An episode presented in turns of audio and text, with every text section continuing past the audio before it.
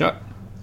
Då mina damer och herrar så tar vi säga hej och hjärtligt välkomna till ett nytt avsnitt av Svenska fans NHL-podd. Jag är Sebastian Norén med mig Niklas Wiberg och Robin Fredriksson. Som ni hör så sorlas det ganska friskt bakom mig här. Jag sitter i katakomberna i Enterprise Center i St. Louis. Och eh, ja, det blir lite bakgrundsljud helt enkelt. Jag, eh, vi får se om jag är med hela avsnittet eller om ni får lite respit ifrån eh, sorlet som sagt. Vi ska gå igenom de tre inledande matcherna i Stanley Cup-finalen. Vi ska snacka om de senaste nyheterna. Och vi ska även ta upp era lyssnarfrågor. Så stort tack till er som har skrivit in som vanligt. Först ut, vi hoppar rätt in i finalserien där Boston leder med 2-1 i matcher efter att ha, ja vad ska man säga, gett Blues en rejäl käftsmäll i match 3 här i Enterprise Center. 7-2 seger för Boston, Niklas. Eh, vad, hur studsar Blues tillbaka från en sån här käftsmäll? Eh, hur, ja, det gör de inte. Ja, du tror du kört nu alltså? Ja, det trodde jag redan innan finalserien och eh, alltså... Går man tillbaka till match 1 och så tog det lite tid innan Boston kom igång. Men period 2 och 3 så var det ju eh, dominans. Och det var dominans här också i match 3 alltså. Och jag, jag tycker väl att Boston är för starka helt enkelt. De är starkare än Blues. Eh, givetvis kan St. Louis hämta upp och, och, vinna det här såklart. Men jag tror Boston kommer ta det. Vad sa jag? De skulle ta det efter fem eller sex matcher. Något sånt där sa jag och det står jag väl fast vid. Mm. Uh, framförallt om Blues fortsätter ge dem alla möjligheter i världen i powerplay. Ja, det var ju en av grejerna som verkligen stack ut här i uh, går natt blir det ju. Uh, lördagsnatten. Fyra powerplay, fyra mål för Boston. Ja, och så kan det inte få fortsätta. De tar dumma, korkade, onödiga grejer, blues. Plus att jag tycker Binnington har, uh, har släppt lite fänka puckar här och där. Och, alltså jag tycker han studsar ju tillbaka ganska bra i match två ändå. Det mm. tycker jag. Så vi får se här nu. Han släppt in ja. några enkla tycker jag. Jo, exakt. Han verkar ju... Ja, det verkar ju som att han fortfarande är en idiot ju. Ja, sen är det väl inte konstigt att liksom stundens allvar så sätter sig in här också. Jag menar, det är fortfarande en rookie vi snackar om också. Och på en sån utsatt position som målvakt så är det ju inte alltid lätt att, att kliva fram när det, när det väl gäller. Nej, de möter ju ett bra lag också. Det, det händer ju att man har matcher där man liksom... Allt rullar in helt enkelt. Det, eh, det händer väl. Det är ju... Det får inte hända i en final om du ska vinna men... Eh, eh, det händer ju. Ja, alltså de är ju verkligen uppe, uppe mot repen här nu i, inför match 4 och alltså det var ju enormt tryck på förhand här. Men Bruins kom ut, tysta republiken, fenomenal första period. Eh, och det, jag menar, det tredje målet sög ju allt liv ur matchen. Ja, ja. speciellt när de försökte eh, challengea det på offside och sen eh, får de en nej och en benchminer på det. Då är det ju verkligen ja. luften ur Exakt. Ja, eh, Robin, om du på något sätt eh, försöka se eh, något positivt i Blues här inför match 4. Vad, vad behöver de göra förutom att hålla sig på isen? Alltså... Det som talar för dem det är att det är, fort, det är fortfarande hockey liksom. Det, du kan ju vinna även fast du har en dålig dag. det gäller ju bara att Billington... för vi utgår från att han kommer stå i mål igen. Något annat kan jag inte tänka mig. Nej. Nej, alltså han fick ju lämna här efter, vad var det, det femte Han var fullad som sagt. Ja, exakt. Men det, ja, men det är ju... Det gör man ju för att spara honom inför kommande matcher. Det gör man ju inte för att liksom, fan nu måste vi ge Jake Allen lite speltid här innan vi kommer spela han i match 4. Nej. För han har ju inte spelat på bra många veckor nu. Jag, ja, kan, jag, kan, jag kan inte se att man byter Binnington. Alltså, sen grejen där, det var ju lite, i och med att det blev ett sånt tidigt 4-0 mål också. Pasnak gjorde mål efter 40 typ sekunder in i andra. Um, ja, i benchminen de fick då för att ja, de challenge Exakt. Mm. Så jag menar, egentligen, du skulle väl kunna dra honom redan där, men... Ja, det där är lätt att säga efterhand. Eh, jo, exakt.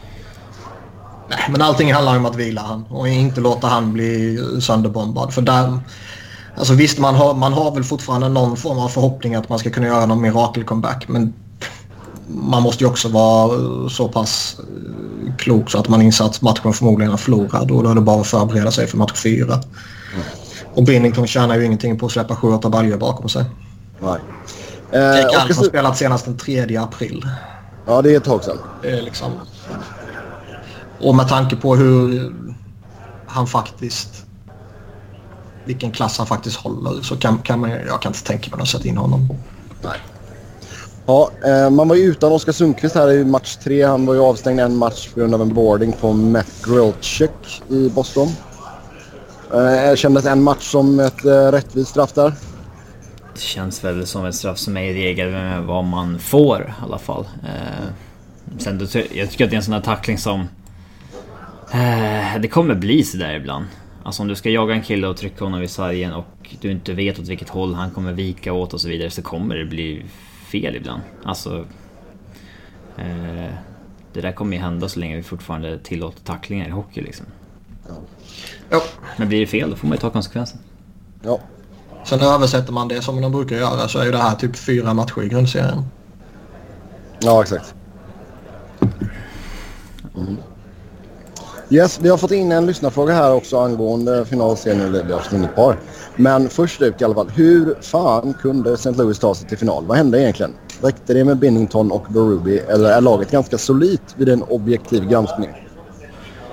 De är väl ett... Eh, League average-lag som prickade formen vid rätt tillfälle. Sen ska man komma ihåg, det, det krävdes en sjunde avgörande mot Dallas. Det hade lika gärna kunnat varit, eh, kunnat varit de här. Eh, det är jäkligt starkt att slå ut Sharks såklart. Eh, men eh, Sharks... De... Där ser vi nog ett exempel varför det inte är bra att gå sju matcher två gånger i rad liksom. Mm. De var banged up och de var slutkörda och hela den biten när det var dags för eh, de sista matcherna i Blues-serien. Eh, så att ja, du, du ska ha flyt med sånt på vägen, du ska få rätt motståndare i rätt tid och få studsarna mer i avgörande matcher och så vidare. Eh, och eh, alltså Blues är ju från januari och fram så är de väl liksom ett topp 5-lag i ligan. Eh, och man, ska ju, man får inte glömma heller att de, inte för att de kanske var någon superfavorit inför säsongen, men det var inte direkt så att det var ett tippat bottenlag som plötsligt bara hittade en osannolik form. Utan det var väl rätt många ändå som hade dem som en sån där eh, potentiell utmanare liksom bakom Tampa och San Jose och Toronto liksom. Ja, alltså att det faktum att de låg sist i början av året var ju mer att de hade fallerat totalt. Liksom. Men det var inte som sagt där det riktigt hade dem. Nej. Det, så det är helt sant. Sen är det ju alltså de, de har ju ett riktigt fint djup på, ja. på forwardsidan. De har ett riktigt bra djup på backsidan. Ja. Sen var det de fick det här osannolikt bra målvaktsspelet och, och då är frågan kom, kommer det hålla i sig i ytterligare några matcher eller ser man det börja vackla nu? Mm. Men att ja. de är i final tycker jag ju inte är eh, liksom... Det är chockerande så tillvida att de var sist i NHL för bara några månader sedan. Men... Det säger en del om vad, alltså vart, vart ligan är idag. Alltså hur jämn ligan är, hur väl lönetaket har fallit ut och, mm. och hur slumpartad sporten överlag är. Eh. Nej, men man, man, ligger inte, man ligger inte 30 poäng efter liksom vid, eh, vid jul. Nej. Nej, nej, nej.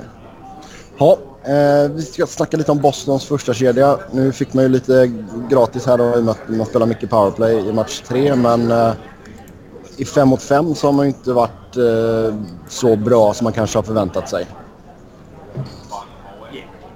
Men trots detta så leder man ändå som i 2-1 matcher. De har väl släppt in lite mål i 5 mot 5 framförallt men... Eh,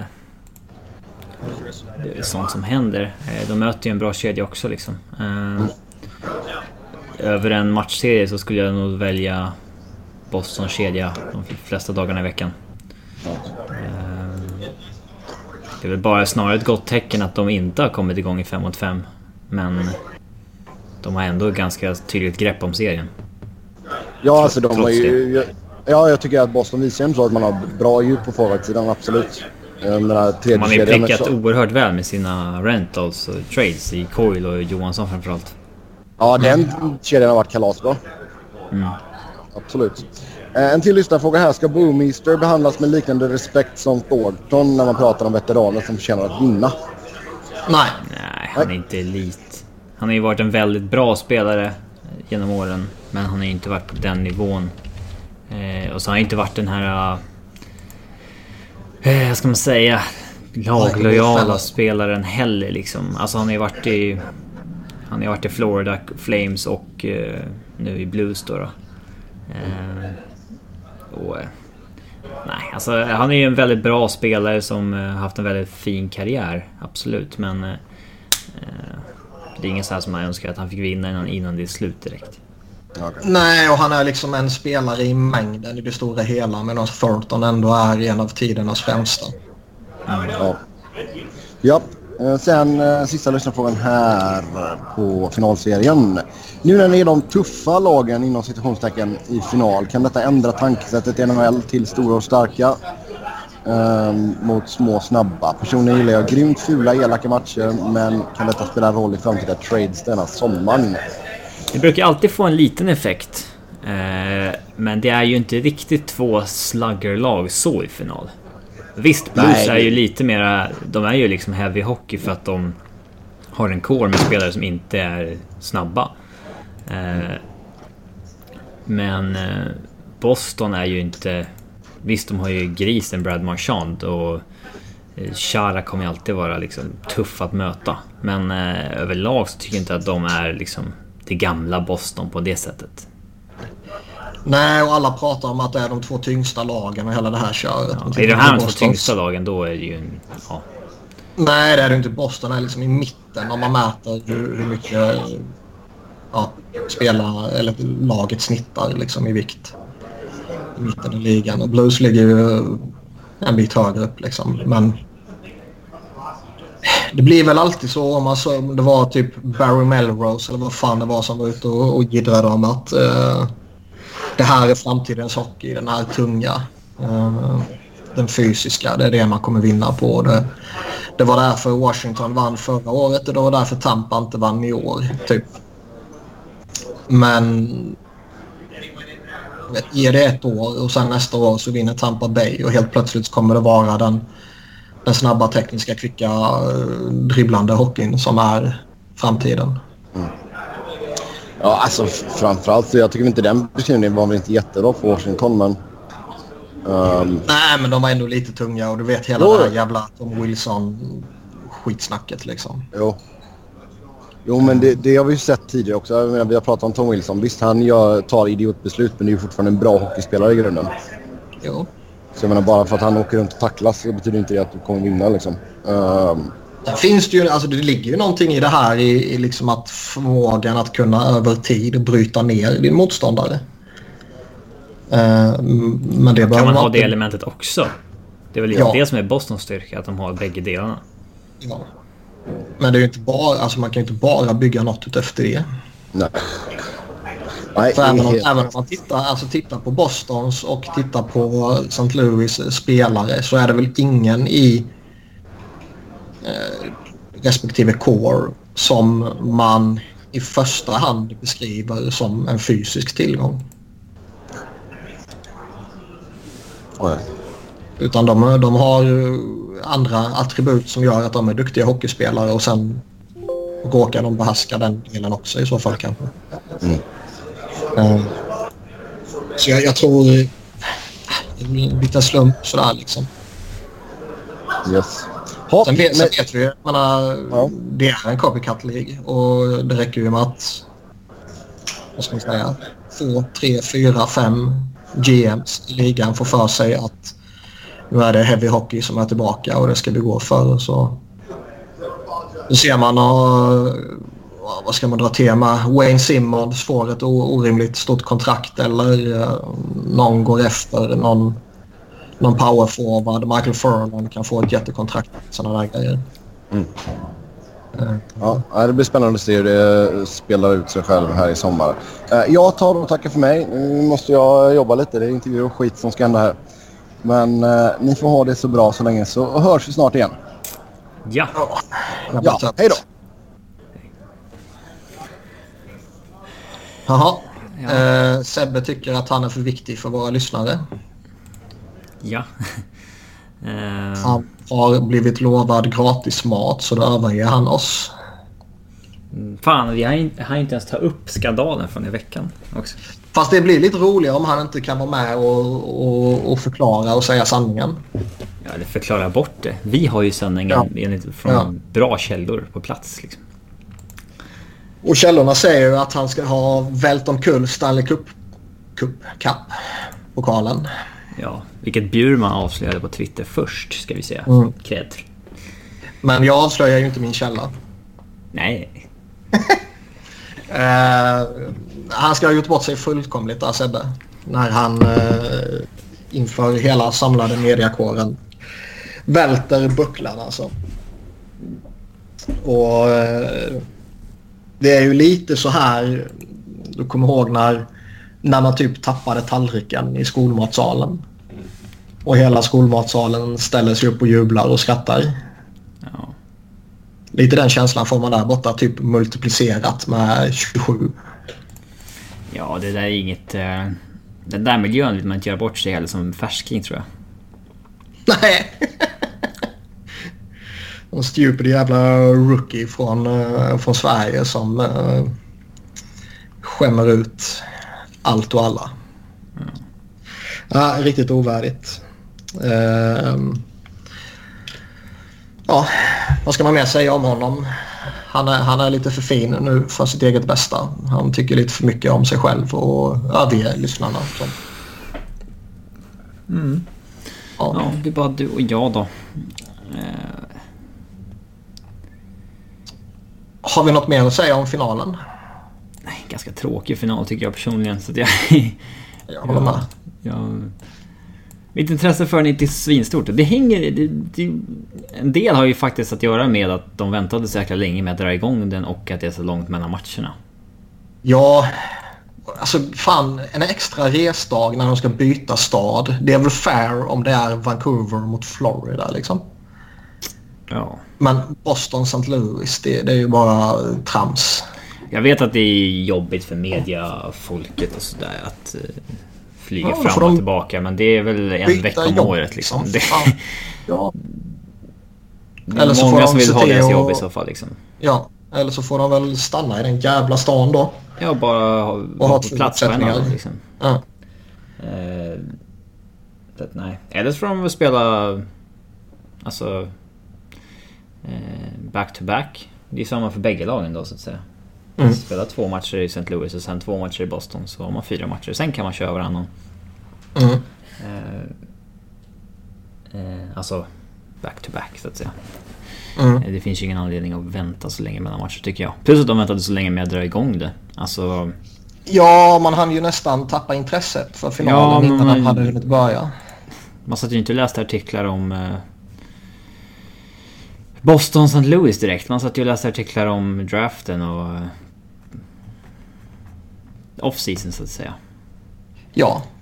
Och sen två väldigt osympatiska lag som går upp mot varandra. Så man har ju ingen... Eh, liksom ingen, ingen, spelare i något lag man bryr sig om sådär. Så man är liksom inte emotionellt involverad. Senaste finalerna så har vi ändå haft liksom att, uh, att Ovechkin skulle vinna och vi hade liksom det här... Eh, med Thorntons final året innan det. Eh, När han förlorade då såklart. Eh, men sen också... Och det var lite häftigt. Här med Kessel det, det kan, och Pittsburgh även, var också lite spännande liksom. Ja, och det med att de kan vinna två raka. Det, det kan även jag som Philadelphia-supporter erkänna är, är lite intressant att följa liksom. Ja. Första året var, var det ju... Alltså Kessel-traden var ju väldigt... Eh, gjorde ju det väldigt intressant. Man, man ville ju att han skulle vinna, vinna där och skicka ett långfinger till Toronto liksom. Ehm, så att nej, det, det är tråkigaste finalen på länge faktiskt. Ehm, även om jag tycker att liksom Boston är ju ett värdigt finallag. Eh, mm. Absolut. Och sen så är det ju alltid något lag som är bättre än average som snubblar sig dit också. Eh, så, så, så, är det ju. Ehm, så att... Eh, ja. Men personligen så är intresset för finalen ganska, ganska svagt faktiskt. Nej, jag håller med. Uh, jag har väl kommit fram till att jag vill att Boston ska vinna dock. Mm. Bara för att Boston, ja de går och vinner, man kommer hata idioterna och man kommer eh, liksom sådär, men man kommer inte bry sig. Eh, Medan jag personligen kommer fara mycket illa av att se St. Louis vinna med alla Philadelphia Connections och sådär. Det finns inget så här att man... Alltså du hade ju velat att Nashville skulle vinna med Simmons. Det är inte så att du vill att St. Louis ska vinna med Chen, eller? Nej. Vad, vad är skillnaden liksom? Ja, den stora skillnaden är väl att man, ja, liksom Chen var man aldrig förtjust i på det sättet. Simmons är ju ändå en Chen var väl liksom en av... evig frustration i Philly. Att han liksom ja, aldrig... Han blommade aldrig ut. Man Nej, testade honom ut, liksom. som vänsterforward i första kedjan. Man testade honom som center och man testade honom som högerforward. Och det gick liksom inte och han var, han var Så blommade han första året i St. Louis liksom? Vad sa du? Så blommade han första året i St. Louis liksom? Ja, exakt. Då blir man irriterad. ja, då börjar man hata honom. Och sen är det liksom Berube och det är Pat Maroon och det är... Uh, Maroon är väl ändå ganska överspelat och även om... För mig, för mig ja, jag, jag, syftar, jag syftar ju på det här med former flyers som man vet att uh, gubbarna i Philadelphia media kommer slå på stort som fan med. Ja, men Maroon är ju liksom... Det är nästan tio år sedan han tillhörde Phillies organisation. Eh, om, det, var ju liksom, det var ju större skulle... med Justin Williams, Patrick Sharp ja, och... Absolut, absolut, absolut. Men om du följer Flyers Twitter lika väl som jag gör så skulle du vara medveten om att det inte är en icke-faktor i det här sammanhanget. Ja, kanske lite överdrivet. Men... Kanske, kanske inte. Uh... Men ja, låt bara Boston vinna skiten så, så kan man... Alltså jag vill bara att den ska ta slut. Alltså, jag har inget intresse av att det går till sju matcher liksom. Jag tänkte så när det var match två, så här, men låt bara Boston vinna så de städar av det med fyra eller fem matcher. Så. Mm. Inte för att... Nej, jag håller med. Alltså jag, jag kan ju bara göra något annat om jag vill, men det... Nej, jag vill bara... Alltså man vill ju ändå följa det liksom. Uh, låt det ta slut så man kan fokusera på viktigare saker. Så man kan se vad som händer med Flyers jävla första val och vilka trades man kommer göra och vilka free agents man kommer gå efter och så vidare. Mm. Jag är jätteintresserad av, av finalen. Som Philly-sommaren, den är väl... Alltså vad... Vad väntas ske? Det väntas ju ske grejer. Eh, Chuck Fletcher har ju tidigare och var så sent som igår tror jag det var eller om det kan ha varit förrgår, skitsamma. Så snackar han att vi, vi ska vara så aggressiva det, det bara går när det kommer till, till trades och till free agency. Och eh, deras first rounder är ju in play. Elfte valet där. Och eh, kan de få en, en spelare som är i sin prime eller vad man ska säga som fortfarande har term kvar så, så kan man ge upp det. Och man förväntar sig att saker kommer ske. Sen exakt vad det är är ju faktiskt helt omöjligt att, att förutspå. Liksom. Det är väldigt... Uh... Flyers har ju liksom... De har ju varit så oklara nu under sju år typ. Mm. Alltså på gång så gör de något dåligt. På gång så gör de något dåligt. Så den här sommaren så känns det som att man Antingen så gör man något stort och liksom försöker verkligen etablera sig på toppen igen eller så... Det finns ju inte så mycket att vänta på längre. Alltså det är ju... Nej, nu kan man ju snarare inte vänta längre. Grove är äldre och Couturier är ju i primen nu och det där kontraktet är ju liksom... Eh, man slösar ju bort år på det kontraktet liksom. Nej, men det är ju de här kommande åren nu som man måste gå för det. När Drew fortfarande är bra och när Voracek fortfarande är en tillgång och när JVR eh, fortfarande är bra och när Couturier fortfarande är Ghost är fortfarande billig. Och, ja. ja. Så det är nu man måste gå för det. Nu har man ju... Nu kommer man ju ha 30 plus miljoner att röra sig på i, i Capspace. Och, Man har JVR signad liksom. Så det... ja, Det- så nu måste man gå för det. Och, och man förväntas ju gå efter någon eller några stora på Free Agency. Och man förväntas ju typ göra någon trade och, och så här. Så att det kommer ske grejer, det är jag rätt så övertygad om. Sen om det kommer ske tillräckligt stora och bra grejer för... Det kan ju att ske man- någonting dåligt så att man liksom sätter tillbaks franchisen tre år igen. ske dåligt, helt klart. Ehm, men någonting kommer ske. Det, det är man ju... Det vet man ju typ liksom. Sen Ja, det Hextall att fick gå för att han inte ville trycka på knappen. Och Ja. Fletcher har ju kommit in med uppdraget att trycka på knappen liksom. Eh, Exakt. Sen om det innebär att man signar eh, Panaring och Karlsson eller om det innebär att man signar Derek Brassard och Tyler Myers. det får väl återstå att se. Men eh, när vi ändå snackar Flyers så kan vi gå in på, på Kevin Hayes. Eh, där det sägs att Philadelphia, Colorado och Chicago ska göra sin due diligence på honom. Jag läste att han befann sig i Denver. Nu. Ja, Eh, vilket låter lite... tampering. Ja men... eh, ja alltså... Hur mycket får de hålla på... Han är ju inte där liksom... Om han är där, vilket jag inte är hundra på. Men alltså om han är där.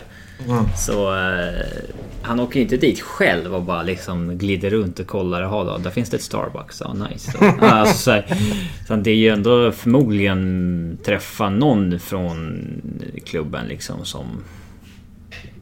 Ja. Och det får man ju Ja, inte göra. något, något, egentligen. någon i någon officiell befattning eller någon spelare som han känner från college-tiden eller vad fan det skulle kunna vara. Något landslag eller vad fan det var. Ja, ehm, men där... eh, Ja, men båda våra klubbar vill ha Kevin Hayes. Vad är du bekväm att pröjsa honom? Alltså så här, för jag är lite, man är lite på uh, on the fence där. Han är ju inte riktigt sådär farligt gammal än. Han är hade han varit 29 och inte 27 då hade man varit såhär... Äh, liksom. mm, Men stor jävla center kommer inte åldras bäst liksom. Eh, Tittar man på Evolving Wilds eh, projections för 2019 så har de han på ett sexårskontrakt på 5,9 nästan. Och det känns ju liksom, ja men det kommer han ju få på marknaden. Ja. Men jag hade ju hellre... Ur Avs perspektiv. Man har ju McKinnon på fyra år kvar nu på 6,3. Mm. Så jag hade hellre slängt upp ett dyrare fyraårskontrakt till honom. Än att gå 5-6 år på vad han rimligen ska ha. Alltså fyra år på 7 mille blankt. Hade nog varit bättre för Avs än liksom 6 år på 5,5. Ja och, och liksom det skulle jag väl också kunna tänka mig. Och det var väl förmodligen lite så man gjorde med JVR i Flyers. Eh, man pröjsade lite mer för att få ner eh, antalet år. Och har man råd att göra det beroende på vad mer man vill peta in då i Flyers fall så, så kan jag också tänka mig att kapa ett år eller två och gå upp lite. Men det är liksom en spelare jag gillar. Jag tror han skulle göra nytta. Han kan göra lite allt möjligt och han kan vara både andra center och tredje center beroende på vad, vad fan Nolan Patrick hittar på liksom. Eh, samtidigt så är man ju, som du är inne på, man är ju skeptisk till att ge han det där långa och dyra kontraktet. Och jag vet fan vad, vad liksom... Var gränsen går. Nej. Sen samtidigt så är jag lite så här att okej, nu har vi gått igenom de här typ sju åren av ren jävla skit. Nu vill jag bara ha skoj i några år. Vilket gör att jag skiter i vad som händer om sex år. Så kommer jag inte resonera om sex år givetvis. eller om två år. Eh, förmodligen. Ja, men alltså... Man vet ju hur fel det kan gå i Free Agency liksom. Signar du ett Lucic-kontrakt med någon. Då... Då alltså... Du vill ju inte handfängsla eh, Flyers under Connectney och Carter Hart-åren liksom. Nej, nej, verkligen inte. Sen är ju då frågan, alltså... Man, eh, man måste ju göra något också. För jag, jag, tror ju liksom att behålla exakt samma lag som man hade förra året. Eh, men liksom givetvis bli av med Lehtere och Neuver för den där skiten. Mm. Och bara peta in en bättre ledarstab. Vilket man ju får förutsätta att det här kommer bli. Det tror jag kan ge ett litet lyft. Men ska man göra det där hoppet som typ Flyers eh, CEO och sånt här typ förväntar sig för att man ska bli relevanta i både i stan och i ligan igen så eh, då måste man ju bättra på eh, rosten också. Ja, både och. Vi har ju ändå, alltså, det finns ju lag med ganska dåliga trupper tycker jag som är bra för att de har bra coacher liksom. Och, eh, eller det är inte så här mils skillnad på Flyers och inte vet jag, St. Louis trupp liksom. Nej, nej. Jag håller med. Samtidigt så eh, har det här laget misslyckats i rätt många år. Mm. Så jag, jag, tror, ska man ta det där klivet som man behöver göra och framförallt för att man, liksom, man behöver skicka ett budskap i stan så att säga. Att nu jävlar går vi för det. Då behöver man peta in en till back och en till andra center typ. Kanske till och med en winger. Men den, den, den positionen kan man väl hålla öppen och se vad som händer med kidsen under kampen och sådär. Uh, men just Hayes, jag vet fan. Jag gillar honom. Jag tror att han skulle göra nytta. Jag vet fan var smärtgränsen går. Mm. Sen är det ju en sån där spelare liksom för typ Erik Karlsson kan man givetvis slänga pengar på. Matt Duchene skulle jag kunna tänka mig att pröjsa för också och Panarin givetvis. Men de är ju mer impact players än vad Kevin Hayes är. Det är egentligen Kevin Hayes-spelarna man inte får gå i fällan med. Ja. Alltså, det är bättre att betala en och en halv miljon för mycket till Matt Duchene. Mm. Än att ge två år för mycket på Kevin Hayes. Mm. Alltså det... Det är ju historiskt sett Kevin Hayes-spelarna man ska akta sig för på Free Agency. Mm. Uh, det är lite märkligt att Hawks nämns som en intressent här. Ja, han nobbade ju dem. Han var ju draftad av dem, nobbade, signade med Rangers. Ja. Uh, nu har ju de cap space. Efter att liksom alla dåliga kontrakt har runnit ut i princip. Nej, inte alla, men mycket. Liksom. Mm. Uh, så... Visst, de kan väl gå för honom, men... Uh, om han inte ville signa för dem när de var bra. Varför skulle han signa dem nu för? för? Ja. Ja, men både Flyers och Avs har ju... Alltså de har ju möjligheten att dega upp. Oh ja. Man har... Ja, Capspace. Mm. Eh, ska vi hoppa vidare på kontrakt kanske? Även om det känns som att det var ett gäng sjukt tråkiga kontrakt så vi klumpar ihop dem i, i, i en, ett snack. De har Brock Nelson till Islanders, eller stannar i Islanders, Sex år 6 miljoner. Det var Anders Nilsson, signar med 8, var 2 år 2,6 miljoner och sen Pavel Franzou i Avs på ett år på 950 000. Mm. Brock Nelson det här känns ju som ett potentiellt... Det ringer ju någon varningsklocka på det här kontraktet såklart. Han är ju 27 år, kontraktet kommer ta honom till 33. Eh, han har som mest gjort 53, han har gjort över 50 poäng en säsong. Eh, även om han har liksom legat på runt 20 mål i fem år. Mm. Så eh, det är ändå lite varningsklockor tycker jag. Ja, han blir ju deras bäst betalda spelare nu också. Men 6 miljoner är ju inte vad det en gång var heller. Den liksom transaktion, alltså den transitionen har man ju svårt att göra liksom mentalt. Så är det. Uh, jag känner bara att han, han, är... Jag skulle kunna tänkt mig honom i Flyers liksom men jag skulle nog inte vilja betala så här mycket. Det är ju verkligen ingen spelare som driver någonting. Det är ju en Nej. bra komplementspelare. Ja, lite så. Eh, Anders Nilsson är ju helt ointressant givetvis. Och, de betalar ju lite extra för honom för att de måste upp till golvet känns det som också. Ja. Han har ju varit okej. Okay, och, eh, visst, han förtjänar väl det där kontraktet. Ehm, det, det intressanta med Pavel François är väl att det... Det skickar väl signalen om att uh, Semyon Varlamov inte blir kvar i Colorado efter åtta säsonger. Uh, ja. Då får man väl se vart han... Uh, att han hamnar. Uh, för François har ju sagt att han ser inget syfte med att spela i AHL igen. Men visst, man kan ju signa honom ändå och sen så ja, skicka ner honom. Okej, okay, men då bryter vi avtalet. Mm. Eh, för vissa utesluter inte att Varlamov blir kvar, men det känns som att... Eh, mm. Bara... Nej, men där borde man nog släppa honom ändå. Ja, kanske. Alltså, Gro... Grobauer är ju chansning liksom. Han har ju varit bra här i tre månader, men har inte stått några 50-60 matcher en gång. Nej, så är det. Det är ju en chansning att gå in i säsongen med Grobauer och François. Eller François, eller vad fan man säger. Frankie kallas han, jag vet inte varför. Frankie, ja. det är väl enklare för alla. Ja. Eh, så är det ju. Men... Eh... Valmov är ju ojämn och sådär, men du kan ju få 30-40 bra matcher av honom. Men ska han signa känns det inte lite som att han förmodligen kommer jaga sitt sista stora kontrakt nu? Vilket han har 31 bast. Han har eh, det känns som att han skulle kunna hålla något lag hostage mot, för ett ganska bra kontrakt på sommaren ändå. Mm. Mm. När det inte finns så många bra målvakter kvar. Som har mycket erfarenhet. Mm. Så att, eh, han kommer nog prova marknaden i alla fall. Men eh, det är inte uteslutet att han stannar hemma i Gävle så att säga. På ett mycket billigare kontrakt än skulle ha innan.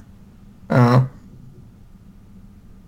Eh, vi går vidare till lite mer intressanta grejer. Och Phil Kessel han ska ha vägrat en trade till Minnesota för att han inte ser dem som... Ja, contenders. Ja, den här traden det snackas om är ju Phil Kessel och Jack Johnson mot Jason Zucker och Victor Rask. Ja, här finns det ju många delar eh, i den här traden man kan nämna. Eh, men uh, Phil Kessel har ju no trade och då det är klart som fan att han nobbar att gå till Minnesota liksom. Det... Det... Det finns... Ja. Det kan ju inte locka alls att flytta dit. Eh, tycker jag. Och sen Nej, så... Det sägs ju att det har skapat liksom en väldigt stel relation med Pittsburgh. Eh, som ville trada honom. Eh, så att... Eh, han ska, relationen mellan han och Mike Sullivan ska väl ha eh, kollapsat vad det verkar som och det har väl också fått relationen uppåt i hierarkin att kollapsa då. Och sen försöker de trada honom och de har testat marknaden tidigare och allt sånt där och han är ju... Bob McKenzie sa att det bara en fråga om när ja. han tradas. Och det är ju väldigt intressant att se vart han hamnar. Verkligen. Och Phil Kessel är ju en snubbe som... Eh, det känns som att han bara liksom skulle kunna skita i allting och, och liksom... Nej, jag vill gå dit och vill inte trada mig så stannar jag väl kvar. Jag tror inte han är en sån som, och det är bevisligen här med Minnesota-förslaget då, som bara liksom slänger händerna i luften. Liksom, Okej, okay, första bästa, jag, jag försvinner härifrån, jag gör som ni vill. Han, utan han kan nog ta fighten.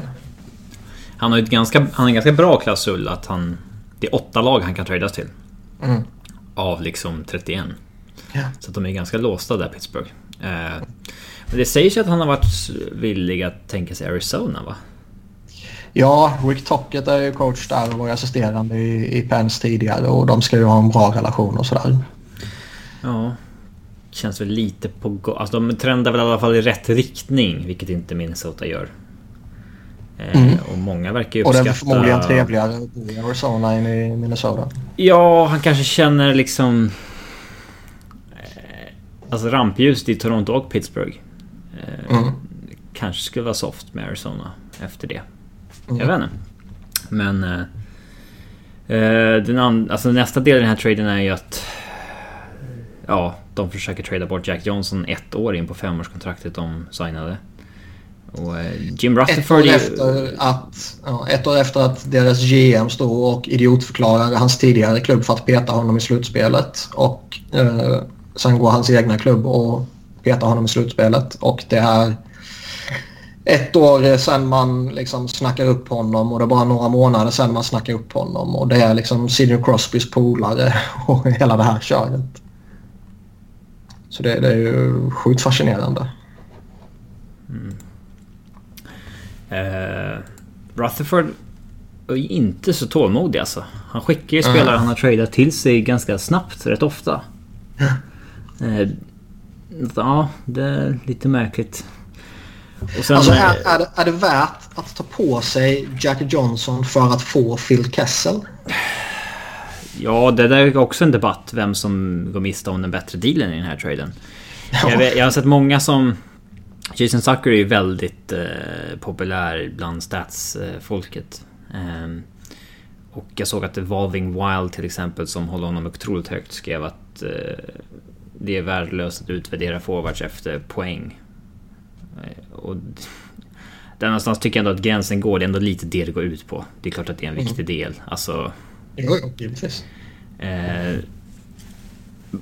Jason Zucker är ju en väldigt bra eh, allround-spelare men det betyder ju inte att han är bättre än en spelare som är sjukt bra på en sak. Nej. Eh, även om Zucker är bättre än Kessel i, inte vet jag, 8 av 10 delar av spelet liksom. Så att... Eh, Sen Alltså- är det ju, det är, det är ju någonting, och vi kommer till det strax, men det är ju någonting med Wild som gör att de desperat vill bli av med Jason Zucker. Alltså de har försökt trada honom mot Frolic, de har försökt trada honom mot... Eh, vad fan var det mer? Alltså... Ja, vi kan, vi, allt det kan vi ta tidigare liksom. Men, men de, dels var det ju till Calgary här i, vid deadline som kollapsade. Efter och sen kom det ut. Och sen var det här och så kollapsade det och så kom det ut. Alltså... Ja, det var någon som Han- han nämnde borde flera klubbar som hade blivit erbjudna honom också. Alltså... Ja. Ja. var- Han borde ju själv eh, kräva trade nu. Ja, alltså... Det måste vara hemskt för honom att bara gå och vänta på det där samtalet varje dag. Man vet att de desperat försöker skicka honom. Alltså... Ja. Han har ju ett rimligt kontrakt också. Det är ju... Ja, Alltså- ja, alltså grejen är att jag vill jättegärna ha honom i Philadelphia. Han är en kvick jävla spelare som bidrar med en hel del mål och eh, gör lite allt möjligt liksom. En jättetillgång. Och med tanke på vem det är som är GM i det där jävla laget så känns det som att fan man skulle nog kunna få honom rätt billigt ändå. Ja, alltså typ såhär, ah, bara get over with it. Liksom här, Ja. Skicka honom nu liksom så det är klart. Eh, Men liksom, jag tycker att den här traden... Den skulle kunna bli dålig för bägge lagen liksom. Alltså... Pittsburgh tar- För dem är Victor Rask och Jason Zucker. Det känns som... De har liksom tagit in såna här Bjugstad och Brassard och såna här liksom... Second, third line spelare. Nu är ju Zucker lite bättre än så såklart. Eh, men liksom det har inte riktigt fallit väl ut. Kessel är ju ändå en elitspelare på det han gör. Samtidigt som Minnesota... Ska de skicka två spelare som är... Vad är de? 26 år Rask, 27 år Zucker mot... Alltså 31-årig Kessel och eh, 32-årig Jack Johnson. De blir ännu äldre helt plötsligt. Mm. Alltså det är ju... Jag tycker inte att det är bra för något av lagen här. Så att jag... Jag förstår inte riktigt, framförallt inte vad Paul Fenton i eh, Minnesota håller på med. Eh, För det här är ju en av många... eh, Och den extremt initierade lokalreportern Michael Russo har ju svingat rätt vilt mot ledningen här senaste tiden. Han har ju varit... eh, Han verkar ju ha väl... Alltså han verkar ju otroligt bra insyn i Minnesota. Vad som händer där. Eh, Och han... Enligt honom så skickade de ju Nino Niederreiter som liksom ett... Eh, ah, alltså det var ett spontant beslut på uppstuds när de... Eh, eh, när Viktor Rasks namn kom på tal på när de hade ett möte och eh, de ringde upp eh, Carolina för att fråga vad priset var typ och de sa vi kan ta Nino och så var det klart. Eh, på fem minuter liksom. Det var inga, de gjorde ingen grundlig utvärdering av Viktor Rask eller... Nej, han säger här. On a whim they call up Carolina and in two seconds Carolina is like yeah we'll do Nino. The Wild haven't, hadn't even scouted Rask. They did no due diligence on him. It just happened. I thought that there were meetings in January and it just happens. ja, just det. Russell sa ju här att de har försökt skicka honom till Calgary. Eh, Sucker alltså. Eh, mm. Mot Frolik eller Bennett. Har fått nej. Har försökt skicka honom till Pittsburgh mot Kessel. Har försökt skicka honom till Arizona mot Christian Dvorak. Eh, Arizona vill ha Fisher. Eh, man försökte skicka honom till Vegas mot Marchessault. Eh, man försökte skicka honom till Vancouver mot Brooke Besser. Och så står det inom parentes Vancouver laughed and hung up. ja, när Jim Benning skrattar ut dig då är det fan illa. ja, det... Jag förstår inte, alltså, jag förstår inte varför de är så angelägna att skicka honom. Och man förstår ju att lagen inte biter. Om de är så jävla angelägna att skicka honom så ha is i magen och ni kommer få honom billigt. Alltså, ja. Man, alltså det, det, har ju pratats lite när han kom in här och när han gjorde sina första grejer att han typ ville rensa ut lite av det som Chuck Fletcher gjorde innan han. Men det är så här uh, trades bara för, att... Liksom... Han bränner ju sitt kapital när han gör de här traderna. Alltså... Ja, ja. Så jag ser inte riktigt och... vad... Vad syftet med de här, för de har blivit sämre av varje move han har gjort. Nej, jag håller med dig. Helt och hållet. Jag, jag förstår inte heller och... Alltså man kan visst man kan argumentera för Granlund Fiala. Alltså att Fiala kanske blommar ut rejält och att... Ja, men jag försöker skynda sig typ. Ryan Donato kanske blommar ut rejält också. Men alltså... Kommer man in ny på ett jobb och skickar liksom halva kåren första året. det är som att man spelar tv-spel liksom. Ja. skicka Granlund, skicka Coil. Jobba för att skicka Zucker och jobba för att skicka... Eller skicka Niederreiter och... Det skulle bli spännande också med Jared Spurgeon. Som ju har ett år kvar nu och eh, de vill försöka förlänga med honom men om inte det går så kommer de typ trada honom. Och alltså varför skulle man vilja förlänga det här? Alltså han är ju väldigt bra, men han är i fel ålder. Han kommer väl ha ett kontrakt som är väldigt bra. Och man har ju Ryan Suter, Matt Dumba, Brodin dyr också. Alltså, visst, man har kanske inte jättebra täckning bakom. Men... Äh, det hänger väl på, på priset så att säga. Annars får de ju gå ut och ersätta honom med en lika dyr back på Free Agency. Mm. Så att, äh, nej, varför inte förlänga tänker jag. Men ja. Det beror på vad hans pris är såklart. Men... Mm. Eh, det händer ju lite grejer i Toronto också. Mm. Där det sägs att Mitch Marners representanter planerar att träffa offer sheet-kandidater. Att behandla den restricted free agency som en free agency helt enkelt. Typ. Um, om jag var ett lag som var intresserad så vete fan om jag skulle lägga liksom kraft, tid och energi på det så mycket. Um, alltså en grundförutsättning är att han ska att signa för under 10,516 eller vad det är. Så att man inte måste ge upp fyra förstahundsval för att få honom. Mm. Utan att det räcker med två första, ett andra och ett tredje. Det kan man ju leva med. Mm. Eh, men... Det... Det kommer ju... Eh, det kommer de ju matcha. Så varför ja. lägga så mycket energi på det där som liksom...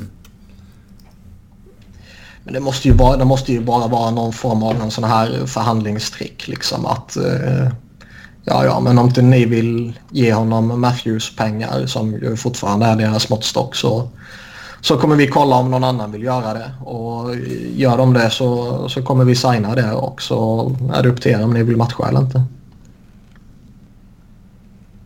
Jag kan ju mycket väl tänka mig att någon GM någonstans är redo att slanta upp det för honom.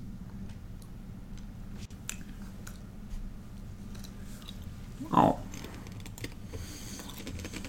Men uh. han kommer ju bli kvar i Toronto. Så är det ju.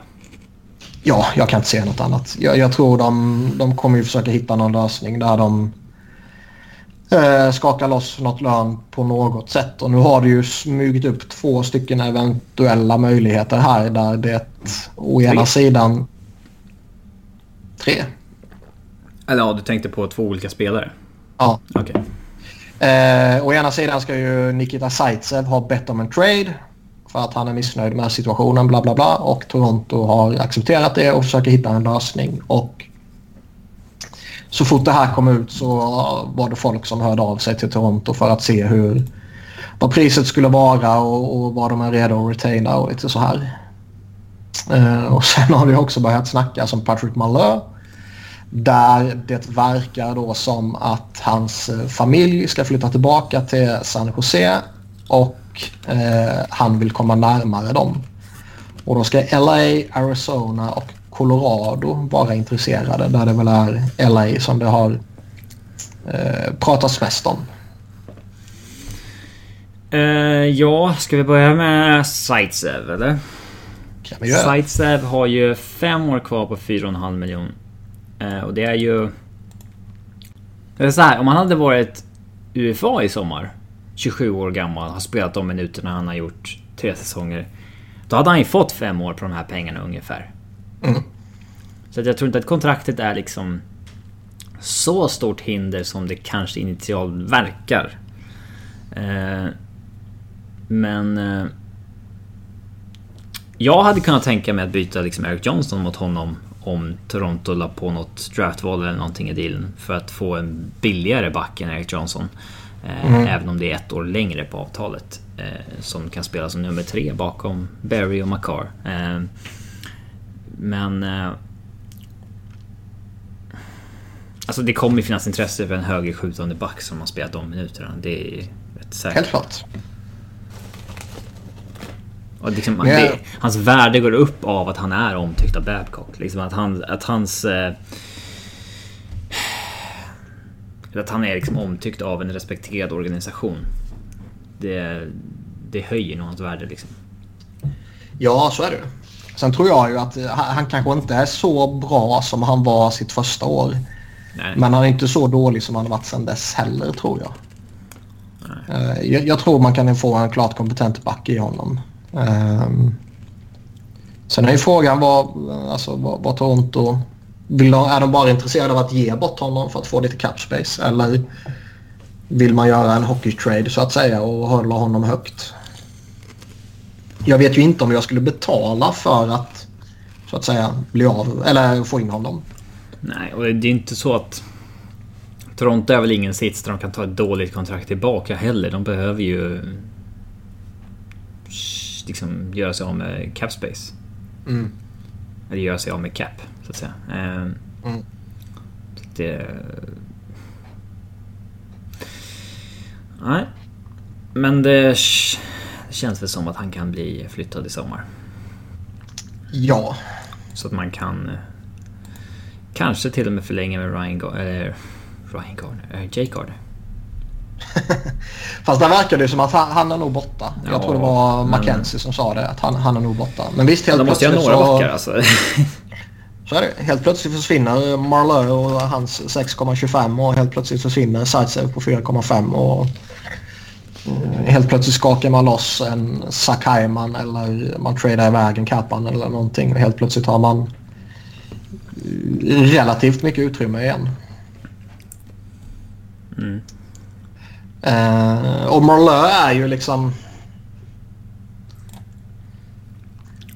Okej om man faktiskt får någonting för att ta på sig honom. Eh, Då kanske. LA... men- men- Alltså de är ju själva i en cap crunch och liksom... Där, där snackas det om att eh, LA kan överväga att köpa ut Dion Phaneuf. Ja, men ska de köpa ut Dion Phaneuf för att kunna ta på sig Patrick Marleau? Det är ju... Det är konstigt, men... Jag, ser inget superfel. Det, alltså, Kings namn måste vara inkastat bara för att det är liksom hemma för eh, Marleau. Jag ser inte något fitt egentligen. Nej, sen finns det ju den här... Uh, han har lirat med Blake, han har haft McLellan som coach. Uh, ja, det måste vara de delarna som gör, gjort att, namn, alltså att LA kastas in här. Ja. Det... Jag kan inte tänka mig något annat. Arizona är ju såklart logiskt för att de har velat ta på sig sådana här kontrakt tidigare med liksom hög capita men låg lön. Ehm, mm. Och... Eh, ja, de måste ju fortfarande jobba lite så liksom. Colorado tycker jag väl nästan är mest logiskt av alla. För de kan utan problem äta det där kontraktet på ett år. Eh, mm. och eh, behöver ju spelare för djup liksom. Eh, och man gjorde det för ett år sedan med Brooks Orpik. Um, och man sneglade lite på Carolina som tog på sig Bickles kontrakt och fick Terravainen på köpet. Man kanske kan få en Kapanen eller Andreas Jonsson för att ta på sig Marlö eller ett draftval liksom. Mm. Um, så att det... Från Äls perspektiv skulle jag verkligen undersöka möjligheten. Uh, han kanske också bara känner liksom att... Uh, visst, jag kan, wava, jag kan wava för att gå till Colorado om de köper ut mig. Liksom. Mm. Och då, eh, då kan man göra det. Liksom. Eh, om man får någonting eh, för det. Men eh, det känns ju helt osannolikt, eller osannolikt att han hamnar i San Jose i alla fall oavsett om han blir tradad eller utköpt. ja, om han blir utköpt så kanske han kan signa där för en miljon. Det vet man inte. Ja, kanske. Men Avs tycker jag är mest logiskt av de som har nämnts. Eller Arizona mm. är väl logiskt också på, såklart men... Uh... Jag läser nu på Twitter att Bob McKenzie ska ha sagt i sin Bobcast att uh, en Kessel-trade med Minnesota kan fortfarande ske men om så är fallet så kommer det förmodligen vara Kessel mot Sucker one for one. Jaha, vad har ändrat? Eller vad har ändrats? Oklart. det handlar väl om att övertyga Kessel om att gå dit i så fall. Uh-huh. Mm. Men ja. Uh, den känns ju ändå OK. Alltså jag tycker inte att det passar något av lagen egentligen. Men eh, värdemässigt så är det väl det, ja. Ja, ja det är det jag menar. Men som vi sa innan, vad fan ska Kessel där och göra?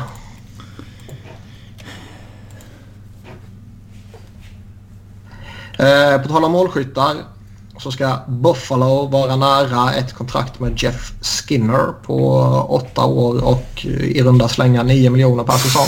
Fy fan alltså. Det darr på handen om man signar det kontraktet om man är eh, Jason Butterell. Ja, alltså det, det man, man läser lite här och där att man Buffalo-supportrar att eh, liksom bara titta på alla de här kontrakten vi har gett ut de senaste åren. All, allt från Matt Molson och eh, Ville Leina och så vidare. Och nu ska vi göra samma sak med Jeff Skinner. Men Skinner är ju ändå han är ju bevisad målskytt. Ja. Men...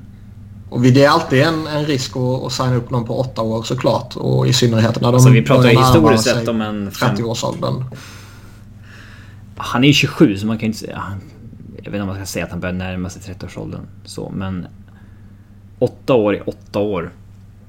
Det tar honom liksom karriären ut. Mm. 9 miljoner för en kille som historiskt sett har varit en 60 poängspelare. Och faller liksom in i den här kategorin lite av att han gör mål men gör inte så mycket mer. Behöver Sabres fortfarande pröjsa lite mer för att attrahera? Ja, det tror jag. Definitivt. Jag hade inte signat det där kontraktet om jag var Jason Buttrill. Men... Mm. Alltså rent objektivt sett, men sen så förstår man ju att de måste ju, de måste ju göra vad de kan för att behålla bra spelare där. De måste ju... Åren går ju för Eichel liksom och så vidare. Så att... Eh, De måste ju satsa lite och gå för det men det, jag tror inte att det där är ett kontrakt som man kommer uppskatta om några år. I så fall. Nej, jag är med på vad du säger. Um, samtidigt så är de väl i ett läge, Sabres, där de typ måste signa honom. Ja, visst. Så är det väl. Ska de, ska, ska de bli relevanta igen efter rätt många skitår så, så behöver de ju bra spelare. Och vad man än anser om han som i helhet så att säga så han gör sina baljor och jag tror han kan vara rätt viktig för dem att signa faktiskt. Sen håller jag med dig om allt du säger men jag kan också se att de behöver honom. Men han hade ju inte fått ett sånt där kontrakt om han hade gjort som i fjol. 24 plus 25. Nej. Det är bara för att hans skottprocent steg lite i år. Han hade på 40 mål. Mm. Nej, jag håller med. Jag, jag försöker inte argumentera emot dig. Jag bara tänker på hur jag tror Buffalo kanske resonerar. Ska Sam Reinhardt ha samma kontrakt då eller? Han, eh, gjorde ju lika mycket poäng. Fast mål kostar ju alltid mer. Ja, så är det väl. Men eh, Reinhardt är yngre och... Ett år kvar på nuvarande också i och för sig men... Ja, och han är RFA efter det. Nu har de några veckor på sig här med Skinner och sen tappar de honom. Och jag har ju svårt att se att Sabres kan eh, attrahera någon annan från Free Agency av, av de stora. Det ska vara typ Jordan Eberle om de slantar upp för honom. Men då tar man kanske hellre Jeff Skinner. Ja, kanske. Um, vad har vi mer? Buffalo ska också vara villiga att ta på sig Ryan Callahan. Ja, det är väl lite hemma nästan. För honom. Ja, han kommer ju från Rochester.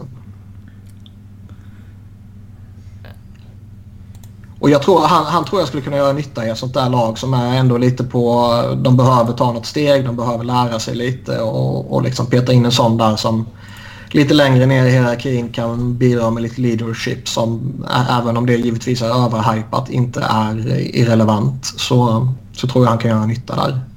Ja, han är tillräckligt bra för att spela i ligan. Och, ja. Eh, ja, absolut. Man kan ju dessutom få någonting för att ta honom. Ja. Och framförallt då, eh, nu kommer det ju snack här i, i helgen att Erik Karlsson inom kort, typ en vecka, ska bestämma sig om han vill vara kvar i San Jose eller om han ska testa marknaden. Eh, och där spekuleras det ju fortfarande att det är Tampa som är ett av huvudfavoriterna för honom. Och ska de få in honom så måste de skaka bort den här jävla massalön. Och det kallar han en av dem. Tyler Johnson kan vara en annan. Och eh, vem är det mer det har pratats om? Cloran tror jag det är va? Alltså att man ens undersöker möjligheter med Erik Karlsson när man är i den kapsituationen man har. Det är ju rätt anmärkningsvärt egentligen. Det är sjukt coolt. Ja. Men de gick ju in på Tavares också. Ja, men var de en stor player där eller? Nej, det vet jag inte. Men de gjorde ju ett seriöst försök.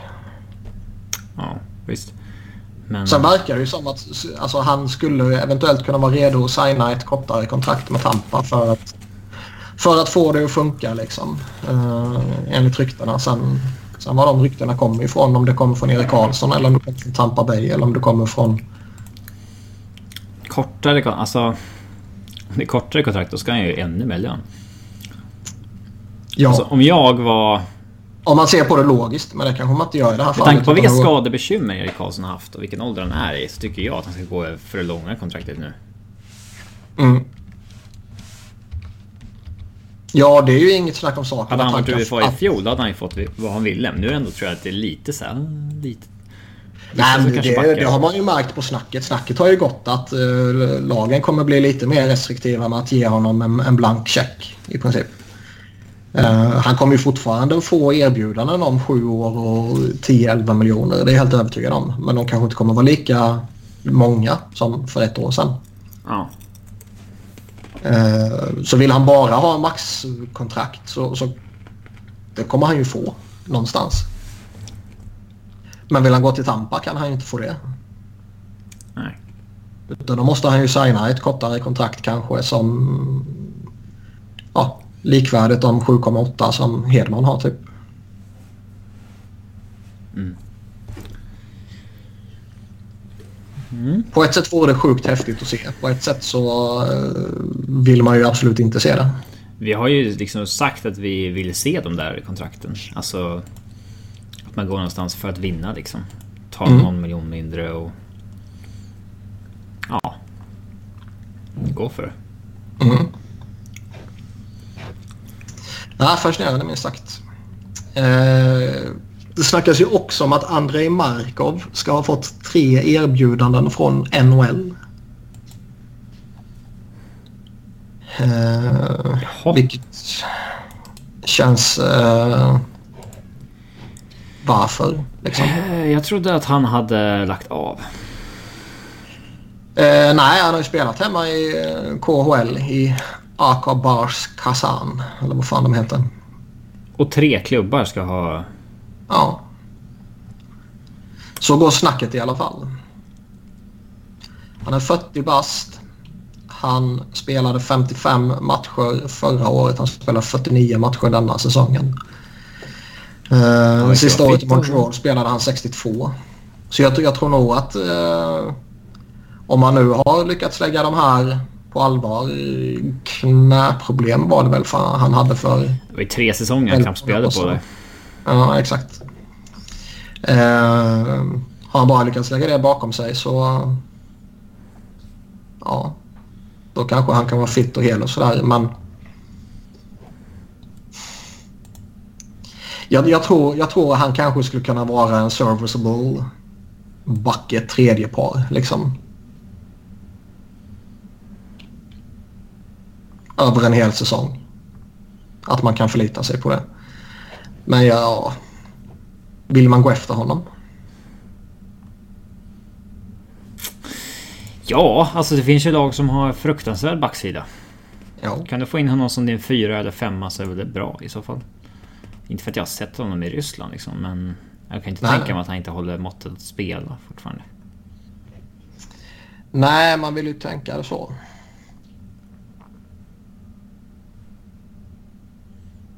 Men jag vet inte. Det, ja, det var ju samma snack förra året, förra sommaren att, att han eventuellt var på väg tillbaka och hela det här köret. Och... Varför går man till KHL som ryss i liksom 40-årsåldern för att sen vända tillbaka till NHL? Jag kommer inte ihåg varför han lämnade eh, Habs. Om det var...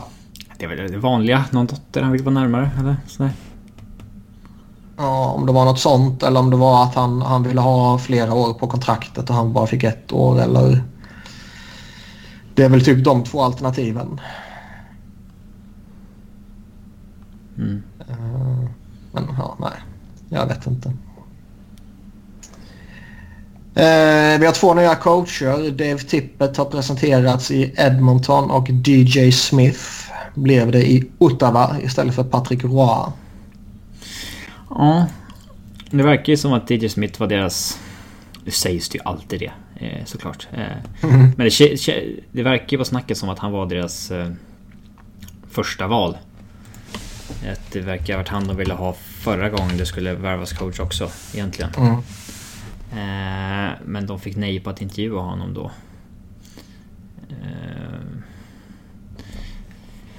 Patrick Raw så var det väl kanske bara ett, liksom ett statement att eh, visa att jag är intresserad av att komma tillbaka till ligan liksom. Jag har vilat färdigt. Ja, och sen när det blev klart att det blev Smith så blev det väl klart att han skulle gå tillbaka till vad fan det nu är han har varit tidigare. Raw? Ja. Ja, i Quebec Ramparts. Ja. Ja, han är ju... Han äger inte franchisen längre men... Det känns ju som att han får vara där om han vill. Nej, men lite så. Eh, Smith har jag ingen koll på alls. Han är ju ett respekterat namn, typ. liksom. Ja, han nämns som en av de här uh, up and coming coacherna och speciellt när man är i Toronto som assisterande. Eh, mm. Då blir man antingen väldigt sågad eller väldigt hypad. Ja. Det finns ju liksom inget mellan ting. Så att uh, jag... Uh, ja. Han är ju väldigt... Uh, han pratar mycket om player development och sådär. Det... Ja, men det står ju också i deras uh, nyheten de la ut på hemsidan vad de ville ha i en ny coach. mm. Så det kanske, det kanske är egenintresse också. Ja, så att... Uh, det känns väl som en coach som kan passa dem. Han har ingen dunderkoll på honom liksom. Mm. Tippet då? Är det han som kan få Edmonton på, på rätt köl? Vi snackade ju en del om förra, förra avsnittet när det ryktades. Men nu är det har ju känts på gång ganska länge. Um, så uh, ja, men det är ju en bra respekterad coach som kommer in. Det är inget snack om saken. Känns så, Han har ju haft förmågan att ändå kunna göra rätt mycket med rätt lite.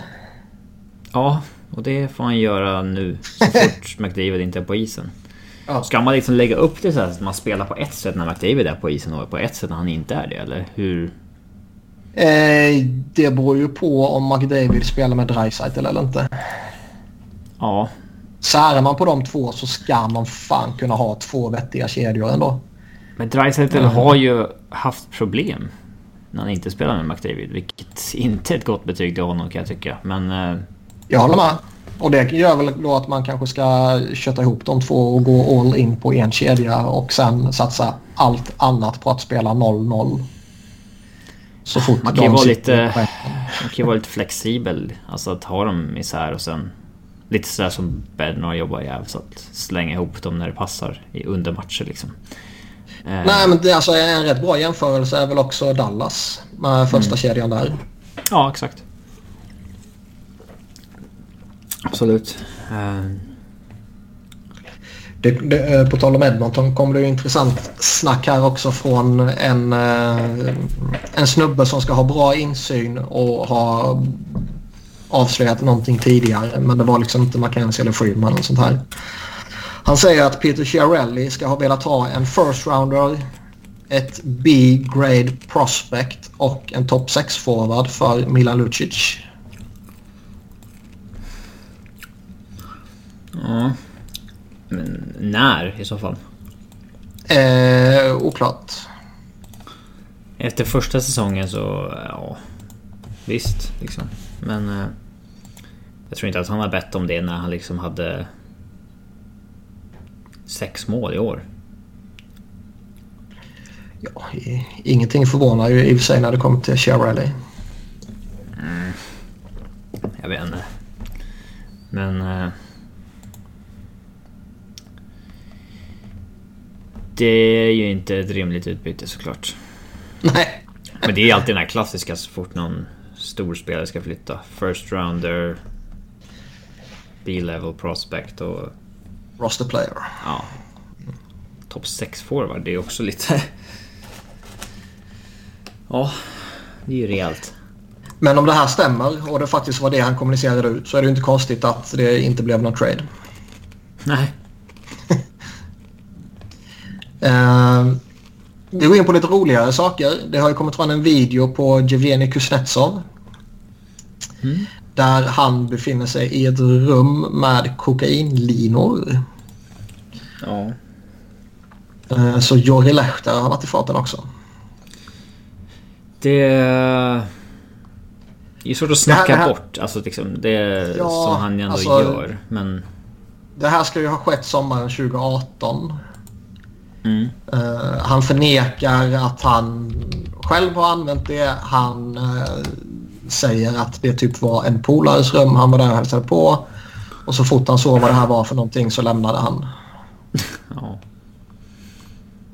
Och uh, både Caps och, och, ligan ska ju ha undersökt det här och kommit fram till att ja, vi litar på vad han säger. Uh, och liksom ska, ska, man vara rent krast på det här så är det ju liksom... Han säger att han inte har gjort det. det. det. finns ju förmodligen inget sätt som de kan överbevisa honom på så då får man ju ta honom på orden. Typ.